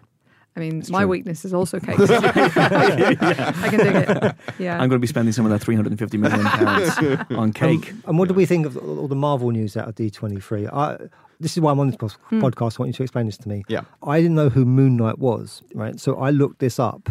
He's On- a superhero who shows his bum to villains. Right, That's okay. Um, I, I, I looked him up on yeah. Wikipedia, Mm. and the first thing that Wikipedia tells you is that Wizard magazine voted him the 149th greatest comic book character. Yeah. And I think this is where we're at now. Is it? We're making films about the 149th greatest character. He's been kind of he's a weird Batman spin-off, but with a bit of a twist, Spin-off's right? is such a Spin-off, lovely sorry. way of saying it. Uh, rip-off is what I meant. But hasn't he got three identities? Four now. Four, fucking Four, hell. yes. So, so, So he's he- yeah. he's the playboy billionaire type or Yes. playboy rich boy, Mm. and he's also a mercenary, like a mercenary yeah, dude. well, He he is a mercenary, uh, Mark Spector, who kind of you know he gets caught up with this Egyptian moon god called Khonshu, and is imbued with with The powers. powers of the But moon. a Knight. part of that the means that his his psyche kind of fractures a little bit. Uh, some there are different iterations. So there there are some iterations where he is deliberately taking on different guises. So he hides in real life as this billionaire playboy because he got rich off it, and then he also by night is a. Uh, how, how should we say this? A, a sort of lo-fi cabbie. So he keeps his ear to the ground of the city by being a cabbie and going around and and you know, oh, uh, governor, yeah, don't go South River this time of night. He's a bit like that. And then he's also a Mark Spector. But now there's a fourth personality as well. And in different, in most recent iterations, the the psyche fracture is uh, unintentional, and Right. so he sometimes doesn't quite know who he is or what he's up to or what's happening. But there's an IGN list that rates him as the 29th greatest Avenger out of the 30. So he's an Avenger as well, is he? Oh, okay. Is I he mean, Avenger? I mean, sometimes, He's not very some- often. Not Yeah. very often. Right. Yeah. He's, like, He was work experience once. He's like, in- wasn't it? in- most, most people, Avenger. most people have been Avengers at one point yeah, or yeah, other. yeah, Yeah. I mean, there's potential there to do something, but there's also potential for it to be shit and bad. So let's just hope that they don't do that. but, but, but fair play to John Nugent in his news feature a few months ago. He predicted uh, Ms. Marvel. She-Hulk I was She-Hulk. and. Moon Knight. Yeah. And he also suggested Squirrel Boy, which I thought was a made up joke one at the end. Squirrel but appa- Girl, yeah. Squirrel, Squirrel Girl. Girl. Oh, apparently, Squirrel it's, apparently it's a thing. Squirrel, Squirrel Yeah. Girl is freaking amazing, and genuinely, you would be really amused by She's her. nuts. She's So what was the one that them. got? There was four that actually got announced. What was the other so one? um, so She Hulk, Ms Marvel, Yeah. Moon Knight, and then the the ones we've already got And then the like What. If, Yeah, yeah. Uh, Cap, um, Falcon and the Winter The- Soldier. Did the What If footage go online? Not that I've watched. The What If footage was really interesting Mm. because that was a bit of an unknown quantity. It looked really good. Like there's so one of the sequences we saw was you know the sequence where where where Steve Rogers gets his super serum and the thing opens and he's all muscular. It opens, but it's Agent Carter in there, and she's had the super serum. So then you see her in Cap America gear, except it's I won't say Captain Britain because that's a different character, but she's got a Union Jack on her shield, so she's like a British cap, and then weedy Steve Rogers is there in a weird, almost Mark One Iron Man suit, which was a, an interesting kind of team up thing. And then there was another so if it's sequence really, see- that's uh, Chris Evans then. uh, doing the voice, yeah. Oh. And then Uh, so Chris Evans is doing the voice. I believe they're all doing their voices. All the, He, all the, all the he people wasn't are doing their announced when they announced it. Well, he may not speak. You didn't hear him speak Yeah, the because thing. the only, the only people who weren't announced were Evans and Downey. Oh, okay, interesting. So I'll be, Well, I also saw there was Bucky Barnes and in Winter Soldier guys fighting zombie Captain America in a tube carriage. Not okay with zombies. so that was okay. uh, that was unexpected as well. But yeah, I mean, it looks absolutely batshit, but in the best Yeah, possible way. So I'm, I'm very much looking forward to it. So yeah. uh, that should be pretty fun. But yeah, no, uh, I, in terms of the new ones, Moon Knight is an unknown quantity for me. I don't really know him very well. She Hulk's an interesting one. Yeah. She feels certainly in keeping with the Marvel Netflix stuff, in that she's quite in the same way that Ms. Marvel is, I guess, well, in the street level superheroes. Do you know what I mean? Where they don't feel quite like I disagree on Ms. Marvel, but I think you're right on She. is it Hulk Miss a little Marvel? Like she's she's she's often compared to Spider Man as someone who kind She of looks after yeah, but if you think about Spider-Man, like does quite a lot of kind of cosmic-y stuff, and so does she. Yeah, she's he- been he linked. branches out. She's been linked a lot in the comics, which I don't think they're going to do on screen, but it'll be interesting to see. So in the comics, she becomes uh, an Inhuman through the Terrigen, Mm. Mists. Yes. Um, so she's linked to them, and she actually, you know, goes and meets them. And Mm. Where does she like live? Where does she live? What's her? New Jersey City. It's New Jersey, isn't it? So, yeah. uh, but a lot of her stuff happens in that area. So I suppose they could do it either way, couldn't Yeah, they? yeah, they yeah. could branch out, Yeah. or they could keep it quite lo-fi and keep it off the kind of Avenger level stuff. But it's it, it- interesting, very interesting. Mm. And looking at what they're doing with this stuff, I mean, we haven't really seen footage of, of these shows, but um, Nothing at all, we- yeah. They showed us a, should we say, a tone reel for WandaVision. Which was sequences from Civil War and uh, Infinity War, kind of cut together with sequences from the Dick Van Dyke Show and that seems to be what they're going for. So it feels like that this is a weird reality that Wanda has created, and it's a 1950s sitcom. Hmm. And Kat Dennings is in it, yeah, yeah, as uh, as Darcy. Yeah, it's it's going to be That men- sounds fun. Yeah, it's going to be. I think it's, it is going to be loads of fun, and I get the impression that it's going to, in some way, connect to Doctor Strange. Well, the of course, she- of we knew Madness, she's in that, so- because she's in that, yeah. so there should be some kind of bridging there. I'm really intrigued by all of this. Um, I'd love to see She-Hulk just be a courtroom drama where somebody turns out to be, you know, eight, eight feet tall. I'm green. out of order. You're out of order. And then she smashes the room up. That'd be so Yeah. good. Ms. Marvel, I've said this on Twitter, but I'm going to say it again. This had better be a launch pad for a proper, proper big screen outing. She is a character who there is no reason to consign merely to the small screen. Unless you're just sexist and Islamophobic, and um, she should be on the big screen. You're I'm so genuinely, I am absolutely adamant about this, and she shouldn't be just like a you know a little role in a team up movie. No, no, I want a fucking solo mu- movie, and I will not be happy until I get it. Okay. Uh, so MCU Well, shows are- look very good. They're listening. So I'm sure they're uh, listening. I'm sure you know they've just they've just they've just crossed down something in 2024 and put in Miss Marvel movie. I, I'm intrigued. Uh, Hmm. Very excited about She-Hulk. I'm excited about yeah. I'm excited about all of them. To be quite frank, um, but we Did you like the Mandalorian footage? Didn't see it. Did you see the Mandalorian trailer? I, Lot of the, fun? I saw it with fun. the Cats uh, soundtrack. Yeah. No, I'm kidding. I actually, I actually did watch it myself. For uh, yeah, it looks good. Um, I'm not sure why you cast Pedro Pascal and always have his helmet on, but I'm sure he'll take it off at some point. I like the Werner Herzog Yeah. Touches, you know, because you can never go wrong with You him really doing a bit of voiceover, can you? Yeah, I'm, I'm intrigued. I mean, once I got was assured did that it wasn't an entirely Boba Fett thing, then. Mm. And reminded that he only wears Mandalorian armor, hmm, then I've been okay with it. Yeah, it, it does look like a lot of fun. It certainly has a very high production value. So I Mm. saw about 50 minutes of footage at Celebration as well, including the whole Werner Herzog scene, which was great. But yeah, I'm looking forward to this one. And obviously, we had the confirmation about Obi Wan as well. So that's Yeah, going ahead. yeah. And I believe it's Yes. Eight years. eight years after. after Revenge of the Sith. Yeah. Yeah. So that I am excited about. I did see the Mandalorian trailer. I'd forgotten that I'd seen it. It really made Uh, a, a resounding impression. No, it was, uh, uh, you mentioned Werner Herzog, and that was the thing. I went, oh, it's Werner Herzog. I forgot he was in this. That's great. Listen, the people involved are, are, are great, and uh, so that that makes me excited. Um, What do we What do we think the Obi Wan show is? Because I think it's him sitting in the desert trying to remember if he had a droid or not. what is that Or just show? like drinking blue milk in a bar. If it's after Revenge of the Sith, he's in the desert, he's on Tatooine. Mm.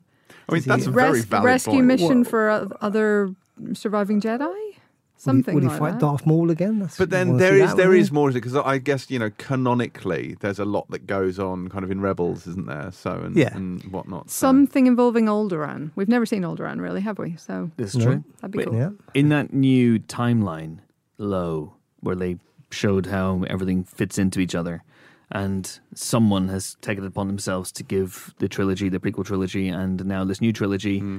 official titles. Umbrellas, Oh, which I really didn't Yeah. like. Uh, So it was Age of Republic for the Mm. prequel trilogy, Age of Res- I always- Rebellion. Age of Rebellion for the original trilogy, and then Age of Resistance for this new trilogy. Surely those two are the same thing. Yeah, that's, that's, that's semantics there. Yeah. But it's the names of the groups, isn't it? also, it's a bit dark crystal. I guess, but I I maybe this like WandaVision, this will be something out of left field, like a knockabout romantic comedy, like Obi Wan Kenobi in Looking for Love in Alderaan places. Yes, souls, I'd, I'd watch that. I'd watch that. Yeah. I would watch that. yeah. Wait, isn't he not allowed to look for love? Well, he doesn't matter anymore, does it? There's no No, Jedi no left. He- Jedi. is- that's it. His Yeah, line but- manager yeah. got Order 66. He's absolutely fine. what if it's a Joel Schumacher esque existence that he's suddenly living, working his way through Tusken Raiders Yeah. Oh my god! Hello there. Is that the best show? it's just Obi Wan Kenobi fucking his way through the Tatooine desert. This is a really unexpected direction for Disney Plus, but I, for one, am Yeah. really Yeah. intrigued to see it. But it's interesting to me, though, with the whole D23 thing. That's and- no moon. Reach out with your feelings. Yes. Anyway. But with, with D23, it seems Yes. to me that you have a film like Jungle Cruise, which is biggest stars on the planet, Mm. Dwayne Johnson, Emily Blunt. They seem to get lost in the shuffle of, it, of the announcements. You know, It was quite, they they'll played have it well in the room. They played well yeah, in the room. but in terms of. So I, it feels like a lot of excitement gets expended over two days that you could Yeah. eke But out over six You months. could. You could say the same about you know Comic Con, and they, and they Yeah. haven't put, for example, a Jungle Cruise trailer online, so they Yeah. can still That will- spread that will that have out. its- yeah. that that was a lot of fun. Uh, Dwayne Johnson came out on a steamboat and played a Yeah. very him-centric trailer, Yeah. and then Emily Blunt came out in a car and played the counterpoint trailer from her perspective, which was a lot of fun. It had a real kind of um, uh, *Romancing the Stone* meets first Pirates movie vibe to it. Like it was, it looked a lot of fun, and also the animated stuff played very well as well. We got to hear um, uh, the new Elsa song from Frozen 2 which. Oh my word! It's no Let It Go, but it actually mainly because it doesn't have all the emancipation stuff in it, so it doesn't quite resonate. no But song in history catchy. has got that level of pressure on it. No, I you know, what I mean? Yeah, But I they mean, did, to they follow- did, you know, they put it out there, which is fair play Yeah. to them. And then the they did an ensemble thing in the room, and so they were all on stage singing, you know, Dina Menzel and and, and No, uh, and whatnot. But Ad- Adele Dazeem. the Adele Dazeem. The one uh, although all the way through it, I was like, why is Holden from Mindhunter singing to a reindeer? Yeah. Just like that's just a really weird I mean he's for me. he's King George III actually. But, yeah, it's nice that you think that. I love him in Mindhunter. But this, this is what I want to know. When will we get Disney Plus in Britain? We don't know. They haven't given a date. Hmm. It is looking like it will be the first half of 2020, Right. but that's the best I can say. Because in the UK, there are distribution deals that Disney have, which I think they have to wait for them to expire. So they can't bring a lot of the properties that they want to bring back back in the UK. So, And how much do you think it will cost? uh, God, I've no idea. I suspect. What, it is it, how, what does it cost in the States? Um, I can't remember. I think it's be about eight dollars a month Yeah, or eighty it's- for a year. around Six, that. six, Something like that. six ninety nine.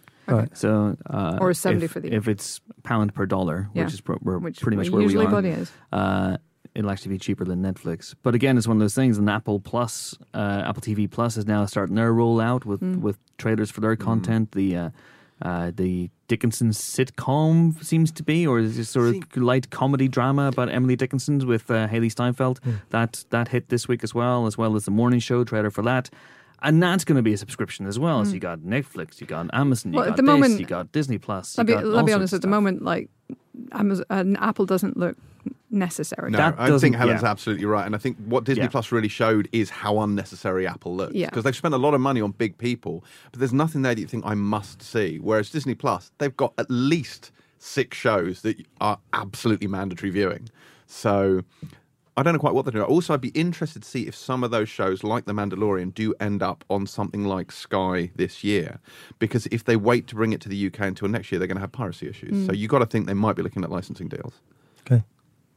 Who knows? It, i- yeah, it's interesting though, yeah, because I, I I think honestly the Obi Wan show alone is reason enough for me to be excited about Disney Plus, uh, which seems really strange given that he comes from the prequels and the prequels aren't that great, but.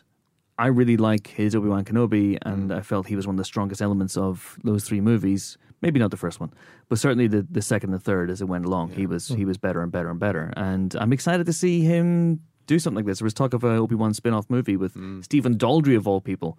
Who knows? He may still be involved with this.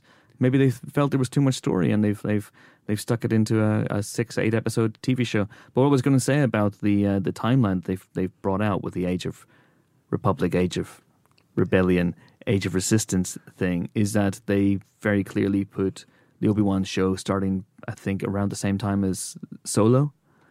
So then that that led to speculation online, as you said, that Darth Maul is going to be in this universe canonically, mm. And he might be a little bit pissed off with the guy who cut him in half all those years ago. So maybe he'll go to Tatooine looking for Well, a lot of looking that's for vengeance. covered, isn't it? Because the two of them have their showdown in Rebels. Like that's all. all Is that still canon now? that's all canon. Rebels yes, is that's canon? all been done. Okay. Uh, but yes, those those two do you know meet again in that. Uh, but I mean, I'm not surprised Ewan's back. He's been making noises for a while that he'd like to return to that role. I'm just surprised he didn't come out at D23 and go negotiations were short. um, but hey, you know, I'm I'm there for it. Sounds cool to us. Uh, you're talking about things kind of not maybe getting enough traction. Uh, I think Jungle Cruise certainly didn't. I, mean, I think it- things like this in Comic Con, it's kind of survival of the fittest, really, in a way. The things Yeah. that people are most excited about tend to get the most traction. But around about the same time as all this news was dropping from D23, another trailer dropped for a very exciting project called El Camino. Uh, and I don't know if that got as much traction as perhaps it would have done ordinarily, because El Camino is the Breaking Bad movie, uh, written and directed by Vince Gilligan, which is shot. They shot it in secret. They've edited it. It is ready to go. It will be on Netflix and in the States October 11th. And it is it is a sequel to Breaking Bad. And I'm massively excited about it. And it's going to star Aaron Paul as Jesse Pinkman. And that's about it in terms of what we know about it. And you can start your speculation right now. Will so, it- what would you speculate? What do you think it's going to be about? uh, I think it's going to be following Jesse as because he's being hunted by authorities for you know being a uh, Giant meth cook. dealer, yeah, yeah. big big old meth dealer and uh, and cook and whatnot. Uh, so I don't know if it's going to take place in New Mexico, although I think they shot there. So maybe it will, but I wonder if, if he's going to be on the run a little bit and trying to deal with the demons of his past. And I wouldn't be at all surprised if we had flashbacks to stuff that we hadn't seen before because I love you know can you will we see Bryan Cranston again as Walter White? Will we see Hank? Will we you know all the all the great characters from Breaking Bad. And I'm also intrigued to see whether it does begin to fit into Better Call Saul. Right. in some way. I'm I wonder if there's going to be a way that Jesse Pinkman and um, Saul Goodman aka Jimmy McGill Slippin' aka Jimmy. aka Gene, the manager of the Cinnabon in Omaha, Nebraska, might meet up at some point because Better Call Saul's the fifth season starts next next season next year, it's not the last season, but it's probably the penultimate season. So maybe everything's beginning to to mesh. There's got to be a reason for Vince Gilligan to tell this story. So I'm I'm intrigued to see what it is. Yeah, let's hope. Great. And there was also a trailer this week for the Joker, or just Joker, There was. which I mean, look, I'm really excited about this film. I'm really interested to see it. I'll definitely be watching it. It looked a little bit like a sort of school shooter's self justification, but you know, cool. I, I- I, I- think I the DC imagine- fans are gonna fucking hate it. I think the DC fans are going to go absolutely nuts why, over it. Why Really? is that? Yeah. Why I just think it's not at all what they're used to and what you know how they, they get very upset and very territorial when things diverge from and when I say DC fans, I should narrow it down. There's a very specific demographic of DC DC fan. I think you know who I'm talking about. You know, they're very vocal Twitter people. Uh, release a Snyder cut. But uh, what I'm saying is, I think that it's a very different vision of that character that deviates quite a lot from maybe what they are expecting and maybe what they want. Yeah, Um, look, the the Joker. I mean, I've I've said this before as well. The Joker should not have a backstory in the sense that the Joker should not have a canonical. It's this has been there have been a few offered during the comics run over the last eighty years. They've all been retconned out of existence, all of them. Right. Right. So the official position is that the Joker does not have a backstory, and the danger of this film for those kind of hardcore fans is that it gives Johnny Come Latelys the perception that he does have a backstory and this is it, which you're right. I don't think they'll like. But I think the vast majority of a certain type of fan, especially a very online, hmm. fa- socially inept fan, is going to seize on this as a sort of to- as a sort of totem, and that's the thing that I think might be on the face of it, and we don't know hmm. that we haven't seen the film yet, deeply unhealthy. But Great. you know, maybe not. I haven't seen it, and I will. Yeah. It's be a great piece of seeing it. trailer making, isn't it? It's a very good trailer. it is. It is. I, well I can't imagine for a second that this movie won't be deeply, deeply critical of its lead character or people who might idolize him. I hope that's the case. I Yeah. really do. I, I don't see that in any of the trailers so far. Okay. Yeah, we nor do- see a guy. I, we see a guy getting um, getting picked on, and then having some kind of so, so far righteous strike back. Yeah, That's not a great. yeah, I, message for yeah. the I'm just. I'm not gonna. I. I. I'd be very, very surprised. I, I, yeah, I, I very much hope. Um, you're right. And we should note that the um, the reviews drop from Saturday, so tomorrow. Okay. Well, we'll find So out. we'll find out what people think. It's, it's at Venice. So. that. Yeah. More controversially, perhaps, even than that, have you seen uh, Chris Nolan and James Cameron have been uh, touting filmmaker mode as a new thing that they're trying to get intro, uh, introduced to television sets? so this that? would get rid of smoothing. motion smoothing. Yeah, but it does more things. I think it, it, it, it does color balancing and, and other things. Surely, when you get into color balancing, then it becomes controversial again. I mean, Yeah. yes, you would think. So, so obviously, uh, Tom Cruise and Christopher Nolan did that sort of public service announcement about motion smoothing, which is the devil's function on any TV because it comes auto turned on and it interpolates frames, which is a nerdy way of saying it. Just it adds bits because films are only shot 24 frames a second, TV's display pictures more than that. So it all gets a little bit sort of smeary and blurry. Like some manufacturers do it better than others, but it never works well with movies. I think mainly because there's an innate cinematic feeling from films in that it only goes to 24 frames a second, which mm. is objectively a substandard way of showing content because Right. a fewer frames a second. So, like, so when you have a pan, a quick pan in a film, it judders, Yeah. and that's 24 frames a second. But when you don't have that, see The Hobbit when Yeah. it was done Yeah. in 48 frames a second, Yeah. it looks like a BBC adaptation of the Box of Yeah, Delights. it Do you was know what I mean? weird. It's weird Yeah. and it freaks you out. Although I like the box of delights, so let's not have the drive-by there. Okay. But you know what I mean? Like, it doesn't feel like a film. It loses that sort of cinematic feeling. And it, it could be that, you know, if tomorrow all films were done in 48 frames, we'd get used to it quite quickly. Yeah. And actually, that would be the new cinematic. But at the moment, God damn it, we fear change. We will not have it. And uh, so, no motion smoothing because that is bad. And this, uh, they have said, will be, will be coming to televisions and will do. What exactly have they said it will do? Disable motion smoothing, good. Preserve the aspect ratio. I mean, you'd hope TVs do that anyway. Uh, color balance and the frame rate of a movie. So Okay. it will be preserving things. Cool, cool, cool, cool. Don't know quite how that will work. Great. Don't know how many TVs will have it, but go for it. Hey guys, what are your plans for 2039? Uh, pissing myself and then dying slowly. Well, what about you? Oh my god, I've got something to keep you busy while you do.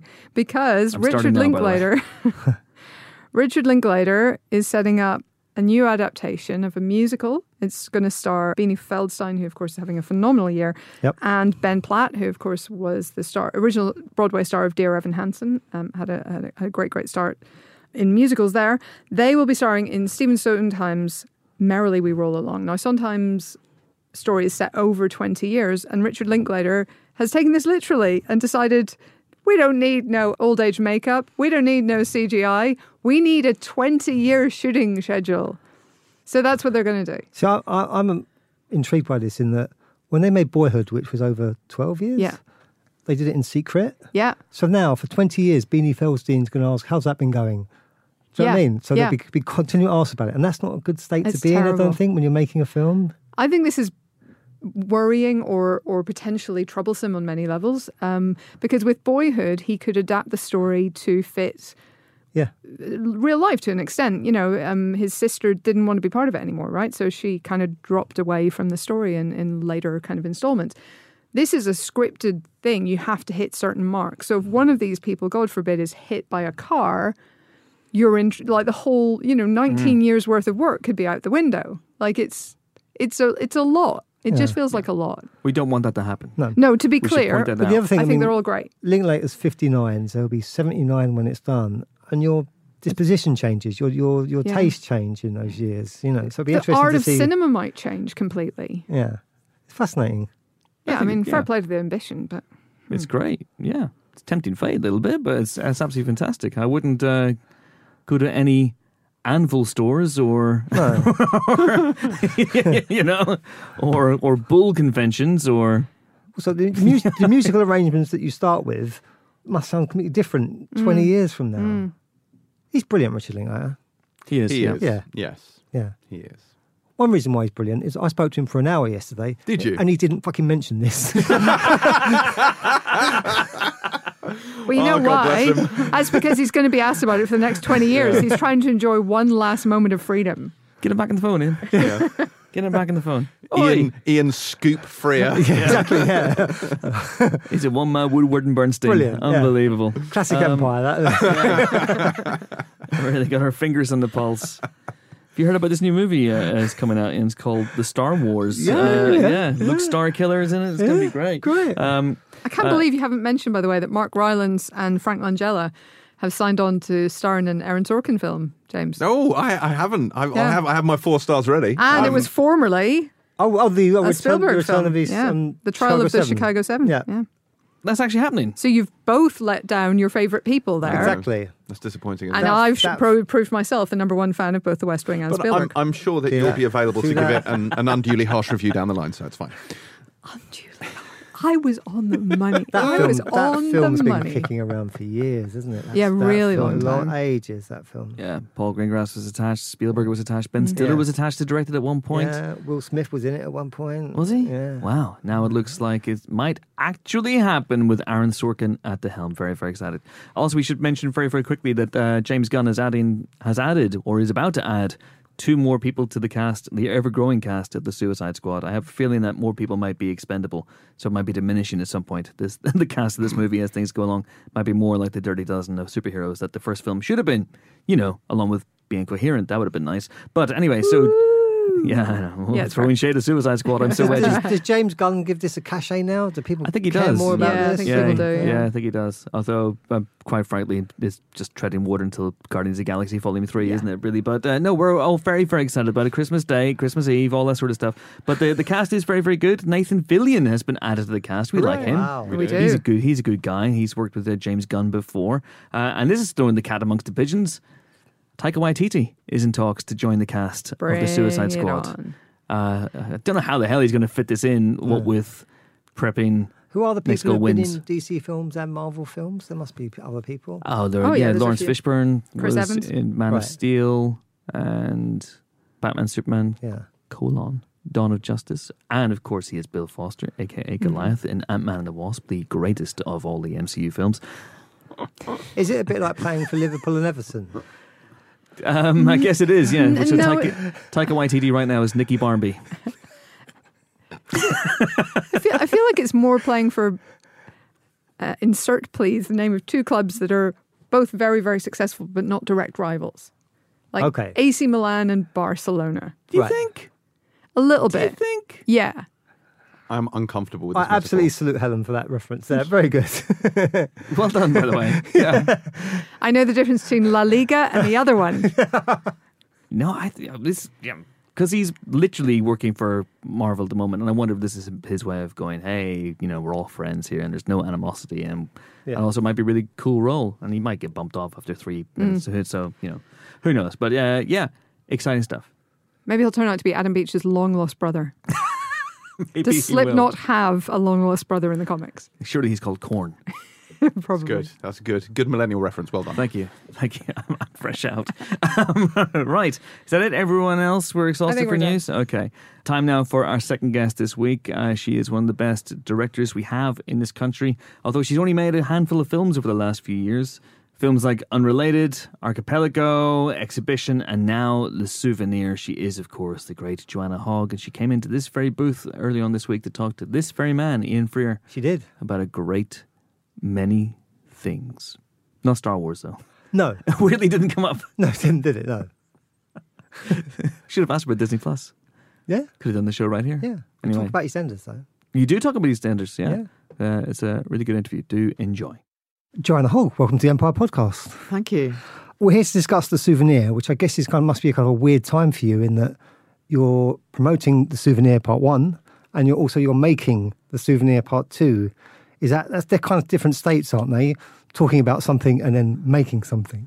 They're, they're very different states, but I, I realize I'm in a very uh, luxurious position in a way Yeah. to have a film coming out and then making another one so soon afterwards. Yeah. Um, I'm not usually very good at. Uh, it's usually a bit of time between my films, so this is This is luxury, this is, it? This is a luxury. yeah. Um, the film's about your days as kind of a film student and a, an important relationship within that. Was it kind of a, an easy decision to make something so personal, or was it a lot of wrestling around that decision? Uh, I mean, it was n- not really like a decision I made. It was just something uh, I felt impelled to do. And I think all my films have been personal, and I put a lot of myself into each of Yeah. each of my four films. So this uh, didn't feel any different in that sense. And I think it comes quite naturally to me to sort of put a microscope on my own life. And uh, of course, it's not always easy, you know, particularly when I'm writing the story. I'm digging up a lot of old memories and Yeah. looking at old diaries and having to face who I was in my early 20s. Right. And then when you're writing scripts, you don't write a script as such. Did you write a novella? Is that right? Is it something akin to a novella? I'm trying to find different ways of describing what I do because I never feel when I say that it's a, I, I call it a story document, but I think that doesn't really illustrate very well what it is. I mean, it's a, it's a kind of score, like a musical score, Right. where I'm writing, I'm sort of more or less writing everything except dialogue, and even uh, even there will be some dialogue or some examples of it. I mean, a bit like in a in a novel where you have you know people say things to each other Yeah. but it's not like pages and pages of dialogue. So it's um, it's very detailed. It takes me as long to write as someone would spend writing a screenplay. So it's it's there's the same amount of work that goes into it, and it's just that I'm leaving space there for when I shoot for actors to make their contribution With the di- so with with with the dialogue um, because I have had the experience of writing dialogue and then having actors speak those words, and it never feels natural enough for me. So I think, Right. well, why why bother to spend all that time writing the dialogue in So the first place? does that mean there's a long rehearsal process? Uh, there's no rehearsal at all, Oh, okay. so it all happens pretty much in the moment. Um, and I shoot in story order, which allows me that freedom to Yeah. adapt as I go along. And actually, I conti- the writing process continues as I'm shooting, but it makes it very, uh, you know, we're all sort of on, you know, working very much uh, on on our instincts, and I'm I'm constantly changing and, and, and adapting as I go along, and, and, and then the actors and the non-actors have to keep up, but they're part of that process. Right. So they're using their own instincts too. Part of this film is it fair to say that it's partly about how you combine the creative life with a personal life? Is that is that fair? It's kind of that, that tension between those two things. Uh, yes, yes. It's always very hard for me to sum up what, what my films are Sure, because they're yeah. created in such an intense way. And then I sometimes forget actually what the ori- original idea is. But yes, it, I'm, I'm, I was interested with this story of, yeah, talking about that difficult thing of, of, of living a life and being creative. Yeah. Uh, and when you were sort of recreating your life, I, I believe you've created a kind of a, a meticulous recreation of your, your your flat you lived in as a student. How was that? Was that fun to do? That, that, that was really fun to do. That was really fun to do. And where I thought I'd forgotten uh, a lot of memories of being in that space, by, by recreating it, a, a lot of memories came back just Right. through the sort of physical space. It was a very powerful thing to do. and did you dig out a lot of old stuff you had from back in the day? And did you did you still have that stuff? And, I, yeah. I, well, surprisingly, I'm I'm I'm I'm good at uh, keeping things. Luckily, so quite a bit of the furniture came um, from out of storage that I'd kept. The, there's a gold bed in the film that is one that I still have. oh wow. Uh, I had to borrow back a table from my mum, uh, various objects, and then also Honor, who plays Julie. Yeah. She bought some of her own objects Yeah. into the into the film onto the set. So I wanted her to feel at home too. Right. Um, one of the things that really resonated with me was that um, I was at film school in the 80s, the late 80s, and um, I can't remember those tutorials and those those. Your, your film school was great. The studio was amazing. Was that is that kind of a, a faithful recreation of you National Film School, weren't you? Is that I was. I Yeah. was. What film school did you go to? I was to? at uh, Polytechnic Central London, uh, which is now University of Westminster, where uh, Asif Kapadia was a couple of years below me, so he kind Right. of did well. So yeah, yeah. Um, the film school, that that the creation of that, yeah. There's a, there's more artistic license when it came to cre- recreating the film school because the National Film School is is uh, yeah very different to what we we used, and we were well, not limited because it didn't feel like a limit, but we we had an aircraft hangar Right. basically in which uh, everything had to be created. So the flat is built within the aircraft hangar, and then the aircraft hangar itself became the film school. yeah, And so we built offices that were sort of alongside the this big hundred meter long space. I mean, it's pretty much the size of the Bond stage at Pinewood, but without all the soundproofing and the and the fancy uh, Yeah. equipment. But it was a really wonderful space, and I chose to shoot the film there because I, fe- I, I, I fell in love with this enormous empty space, The and I just thought, well, we can do a lot with it. yeah. And how, how did you feel about your time at film school? Was it? Would you have become a filmmaker without it? Was it? Were you going that way anyway? How do you feel about film school? Uh, well, it's so it's so hard to say what would have happened if I hadn't been to film school. I know that I was considering before I went there to um, start making films anyway, but I realised that that was quite challenging. I was making a film um, set in Sunderland, very much like Julie Yeah. does in in the film. And I was going to make a feature film, you know, with no prior experience to shooting drama, and I had all these ambitious ideas. And is it? Is this a myth? Did Did Derek Jarman give you a camera in a cake shop? Is that true? Uh, well, he didn't give me the camera Oh, in the cake shop. Is this Valerie Patisserie? Is it in? uh, which is yeah, in, in London, yeah. in Old Compton Street. yeah, no, but it is true. He used to go there. He used to go to Patisserie Valerie, and he also used to go to Maison Bertaux, both which still exist in Soho. And I caught him. At, um, there was one- one moment where I saw him sitting there. I think I probably saw him sitting there a lot, but I, I braved it on one occasion and went and asked if I could work on Caravaggio because he Oh, was wow. developing um, Caravaggio. This is probably in about 1980 and he said uh, he asked me what I was doing and what my interests were, and I and, and invite, invited me into his studio, um, and I took my photographs because I was a photographer at that time, and some drawings, and he anyway he basically encouraged me to make my own films rather than work on his. Wow, that's great. Yeah. And did you enjoy film school? Uh, at times I did. Right. At times I did. I definitely struggled. Uh, the reasons that are apparent in the film why why it was a struggle, partly because of what you know the, this balance that we talked about of personal life and creative life. That that was very difficult for me because I was in a relationship which was very consuming. Sure. But at the same time, I was uh, developing my ideas as a as a film student. And I think once I started making my graduation film, I started to get my filmmaking mojo. I Right. think So this is is this Caprice? that was Caprice. Yeah. So I googled Caprice last night to try and find it on YouTube, and there's a very different sort of short film for called Caprice, which is a horror film. So, is it? Can people see Caprice? Is it? Is it on a DVD somewhere? Can people watch it? No, No. not not yet. And there's a bit of a reason behind that because in part two, which we've just finished shooting, Right. Julie makes a graduation film. Right. I'm probably revealing too much already, and I just feel it's be more interesting to reveal Caprice in the light of part two. So Right. that's something I Yeah. don't know. But it also And- doesn't belong to me because I made it at film Sure, school. it belongs to the National It belongs Film to School. the National Film Yeah. And Tilda Swinton's in it, She is. and it was shot by David Tattersall. Is that right? Who That's shot, right. Shot Star Wars prequels. Yes, Uh, yes. Really what- a- amazing uh, cinematographer who um, I haven't seen for many years actually, but I had a fantastic working relationship with him, which went beyond the graduation film because then we worked together on my first professional jobs. Right.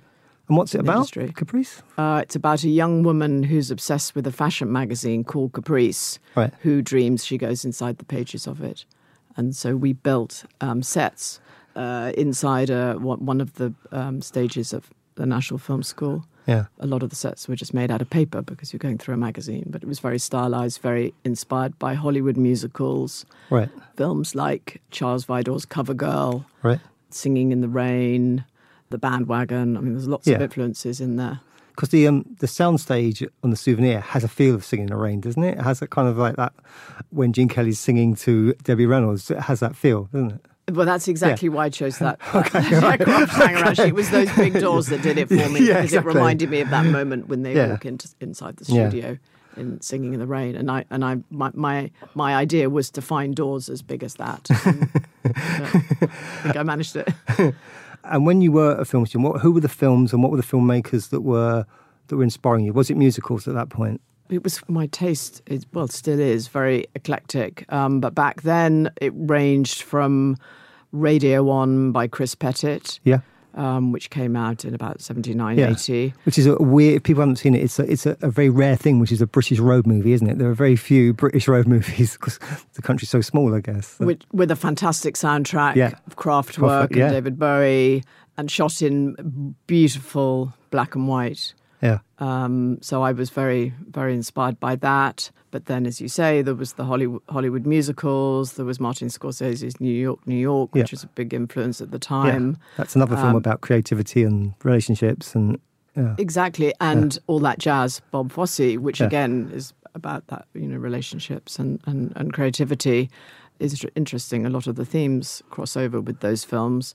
I mean, I also, um, yeah, Coppola, One from the Heart, Yeah. was sort of coming out at a similar time. So I was um, Woody Allen. I would always look forward to a Woody Allen film. Yeah. It, it, well, it was a wonderful time also living in London for Rep Cinema. So you could choose to Sure. go and see Bertolucci's 1900, an all night screening of that, Yeah. or you could go and see The Everyman and the Scala and all those places where you the, could. the, uh, the yeah. Minema, Yeah. the Paris Pullman. Yeah, it was Yeah. a very, very rich time for cinema. So, in your heart, would you love to make a big musical? I would. Yes, I, I, I, I don't know. I don't think I'm ready for it yet. maybe. Okay. but I, I would couple- like to. I'm, I, I think the particularly shooting part two has uh, given me a renewed appetite for for stylization and for creating a world inside a studio. Yeah. So whether it would be a musical, I don't know, but but Some kind of something stylized- something stylized Yeah. within a studio. Yeah. And It's interesting that, that Tilda Swinton was in your, your graduation film and she plays Julie's mother. Was it important for you to have some a connection to the past like that? Uh, yes, I mean, I hadn't planned it like that. It's just that Tilda was right for that role. I Yeah. didn't think, oh, I must have her because she connects with the past. Yeah. Um, but the fact that she does connect in so many different ways, and her daughter, Honor, too, um, makes complete sense now. Yeah. I mean, she's say Honor's terrific in this film, isn't she? It's, it's an t- amazing performance. She's really, really Yeah, remarkable young She's woman. never acted before. Never acted before. Yeah. No, no. And she was uh, very brave um, in agreeing to do this film because she didn't see my script. Um, she didn't know how the story was going to unfold. So she really, in each scene, discovering. Uh, discovering the story and discovering who, who Julie is, so Yeah. she was uh, she really threw herself into it. But There's a fantastic scene with um, Richard Ayoade as a kind of insufferable filmmaker. Do you know a lot of people like that? Uh, I've known a few in the past. it's not based on anyone in particular. Yeah. Yeah. Um, but he, but uh, Richard really uh, took that role and is yeah is yeah he's he's wonderful. He's also in part two, which is very exciting. Right. And without spoiling anything, that scene has a key revelation, doesn't it? Yes, The- and that- yes. it's interesting the way that's dropped. It doesn't. It's not kind of telegraphed, is it? It's not. It's a very no, uh, subtle thing. and Honor didn't know that was going to happen in the scene, that she Yeah. was going to learn that in the scene. And so the first take, she's completely innocent of what's going to happen. Yeah. And then obviously subsequent takes, she knows. But she's uh, she was very good at um, repeating that sense of surprise. Yeah. After film school, you had a period in television. That's right. How, Uh, so, can you talk about that? So, so you went into sort of British episodic television. I did. Yeah. I mean, it was quite a long period of time. Actually, it was it was um, twelve or thirteen years where I didn't forget about wanting to make films, but I did get into a particular groove of just going from one series to another series, Right. and there was pleasure in that. Sure. it was very nice having regular work, and I got to direct a lot, and I got to work with actors, but none of it, the the stories or the casting. Uh, or the structure even was of my own making or creating. So No. my, my, my own personal expression was very um, suppressed during that time.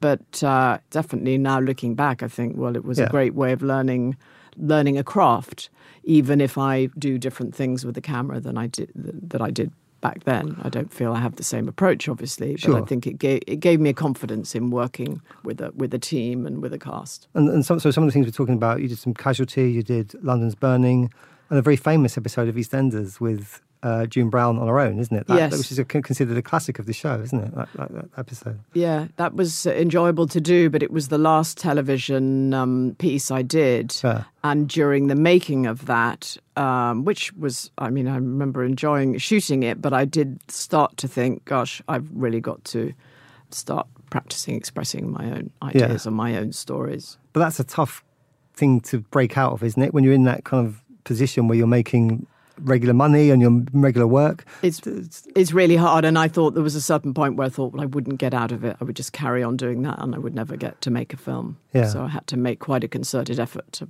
pull myself out of it because, yeah, as you say, it's very nice earning money. It's very, you know, there's a Yeah. nice routine there. Yeah.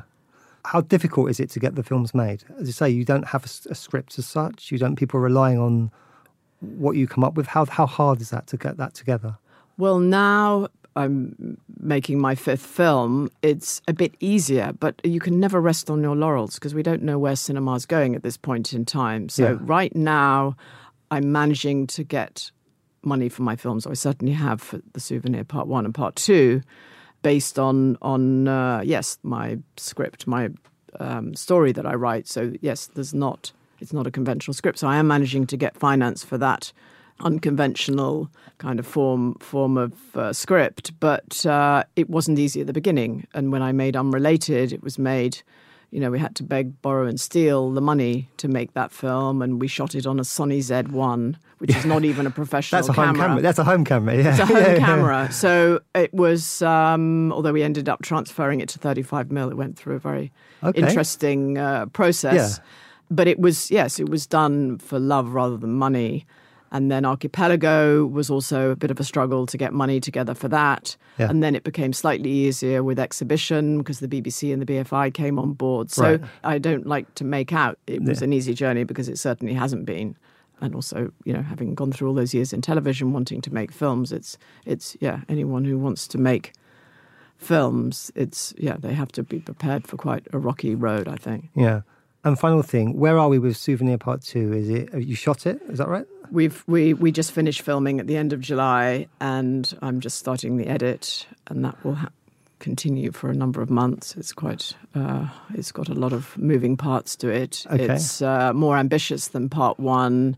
Um, there are more characters. It opens out quite a bit, and stylistically, there's yeah, there's some surprises in there. Well, can't wait to see that. And thank you so much for your time, Joanna. Thank you. Not at all. Thank you. Okay, so that was Joanna Hogg, and now it is time to have a chat about this week's big releases. And the souvenir in is at the forefront of those releases. Yeah, it Yeah. is. Yep. Uh, so it's a kind of autobiographical story of her days as a student, as a film student. She went to the National Film and Television School, and she's trying to make movies, but at the same time, she meets a guy, and it becomes a very kind of interesting relationship. So she's played by Honor Burns Swinton, who's Tilda Swinton's daughter, and Tilda Swinton, in a piece of appalling typecasting, is cast as her mother. Yeah. Um, absolutely outrageous.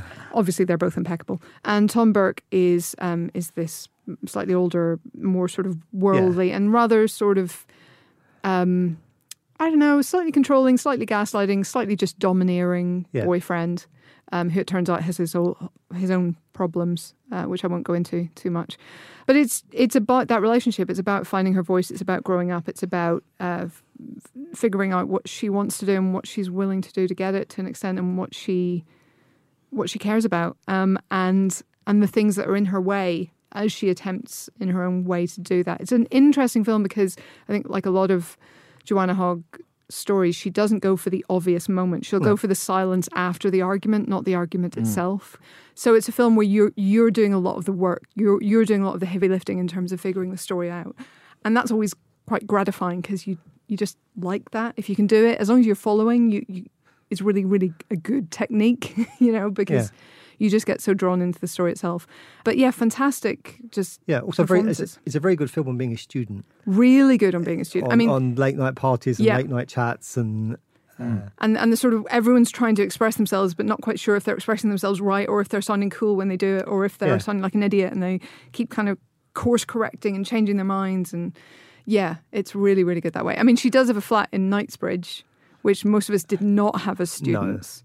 Um, but that's kind of touched on as well. Like she's quite privileged, and, and in the world where she operates, that's sort of undermining her credibility almost and undermining her authenticity. And so that's Yeah. another thing that she's trying she's to kind of a film figure about out. Sunderland, didn't she? Yeah. She wants to make a film about a kid in Sunderland. a working class kid in Sunderland, and she's there in this flat in Knightsbridge. You know, so it's it's a uh, it's just wonderful. Yeah. It's really fantastic. The the film. Uh, takes its title from the the Fragonard painting at the Wallace Collection, which weirdly I just went to see on Saturday. Oh, great. Uh, so that was nice.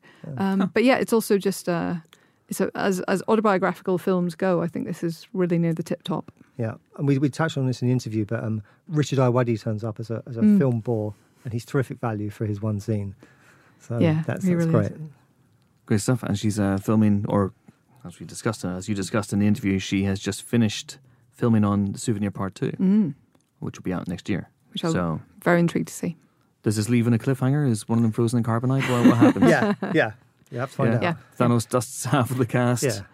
And the rest have to come back and fight him next But there, year. there, there is a long tradition in art house cinema of filmmakers returning to characters, so it's not as Mm. weird as it seems. You think of Antoine Doinel and World of Apu. There's lots of films that Mm. deal with a series of films. Yeah. so it's not art house franchises sounds a bit weird, but it's kind of it has a precedent. So, how many stars do we give this? Uh, four.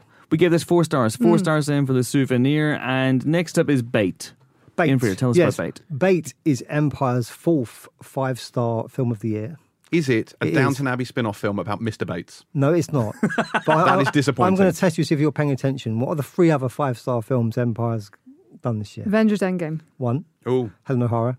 Oh. We've only given four, three, Yeah. five. Really? three- Because of Well, me, yeah. it's me. Yeah, but but also like the souvenir should have been a five star film in my but, that's, but that's whatever. Yeah. Yeah. I, I, Murder I, Mystery. Murder Mystery. Yeah. Yep. I can't say the one I'm thinking of because the embargo hasn't lifted. Well, is that one? But that's not that one. That's You're not, not that counting doesn't that. include. We're You're not, counting, that. No. Okay. Uh, two more that we've previously Yeah. given five stars to. Can we ask producer Jane? She might know. Midsommar. Midsommar's five stars. Midsommar was five stars. Nick Strong. Semlyen. Strong. Oh, I know. I know two more that are getting five stars. Not are getting, have got. Have got, but Yeah. haven't been released yet. Yeah. So the one- the the So ones that have you- been released are Endgame, yeah. Midsommar, Yeah. and one more. I mean, it's Booksmart. Booksmart. Oh, of course it was Booksmart. Yes. Yes. We're doing Yes. well. So Bait is joining that kind of um, Elite illustrious group. Mr. Bates to Exactly. you. Yeah. So Bait is a film by a director called Mark Jenkins, who's made a lot of shorts, and um, it's set in a Cornish village, and it's uh, it's kind of a class war between a fisherman and the kind of posh family, middle class family who move in down there. Still sounds like Downton Abbey. exactly. And um, it's very funny. It's very timely, and it's it's um it's very textured. But the interesting thing about it is the way it was made, which was it's um it's kind of shot on 16 millimeter on a camera called a Bolex, which you wind up and can only run for two minutes at a time. You're kidding. right? So you can only run in two two minute bursts.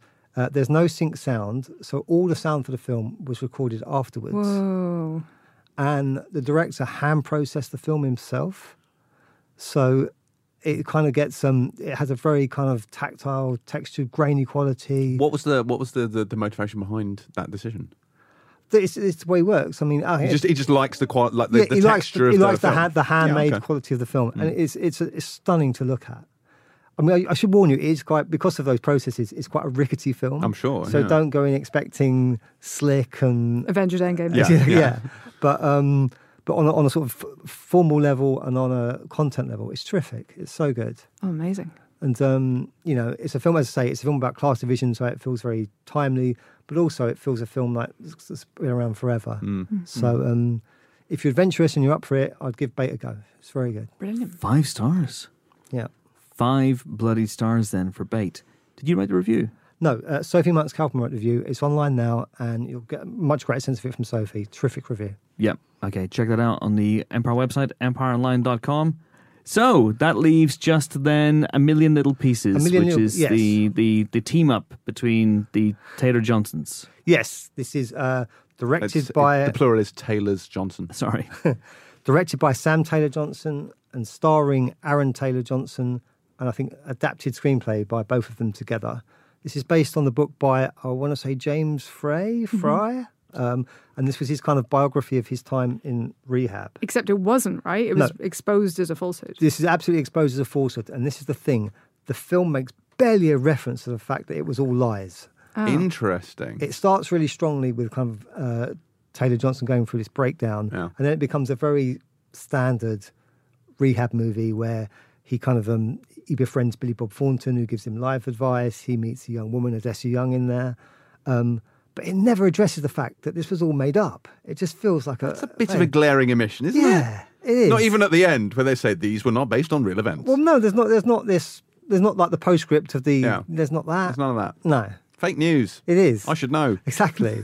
so um, uh, Alex Godfrey reviewed it for us and gave it two, and I think that's fair. Two stars. Wow. Yeah. Two bloody stars. Ouch. Bit harsh. Eh, so it goes Well, sometimes. There you go. It is what it is. Uh, that's it for this week's uh, Empire podcast featuring Ian Freer on the drums and reviews as well.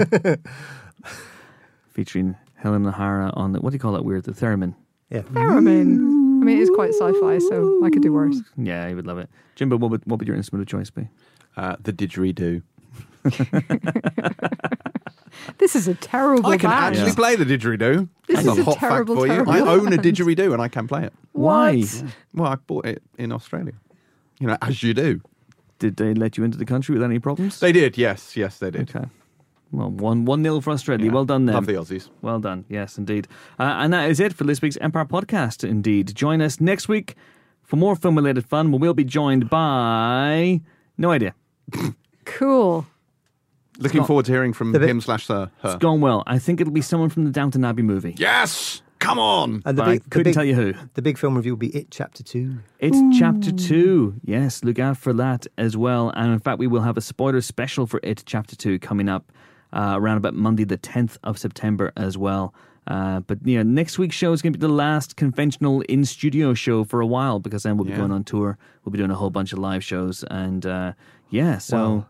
And we'll Is be it going to be gracing with merch the on this Downton Abbey people. Can I get a t-shirt? Oh, yeah. O'Hara t-shirt. I should have mentioned that. I should have Alright. mentioned that. Yes, we will. If you are coming to these live shows and you've long been gripped by a desire to own Empire Podcast merchandise, Yeah. Yeah. we will be there. The, the the whichever team is going to do each show will be there beforehand, and we do have merch. We do have merch. Wow. I want a t-shirt that says "As your lawyer."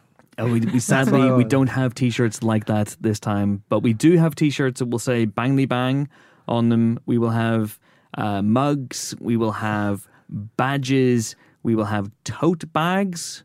Very popular these told days. are Yeah. Very popular these days. And we will have as well. I think we're going to have posters, so like sort of the tour poster thing. So we will be there. We have Empire Podcast condoms.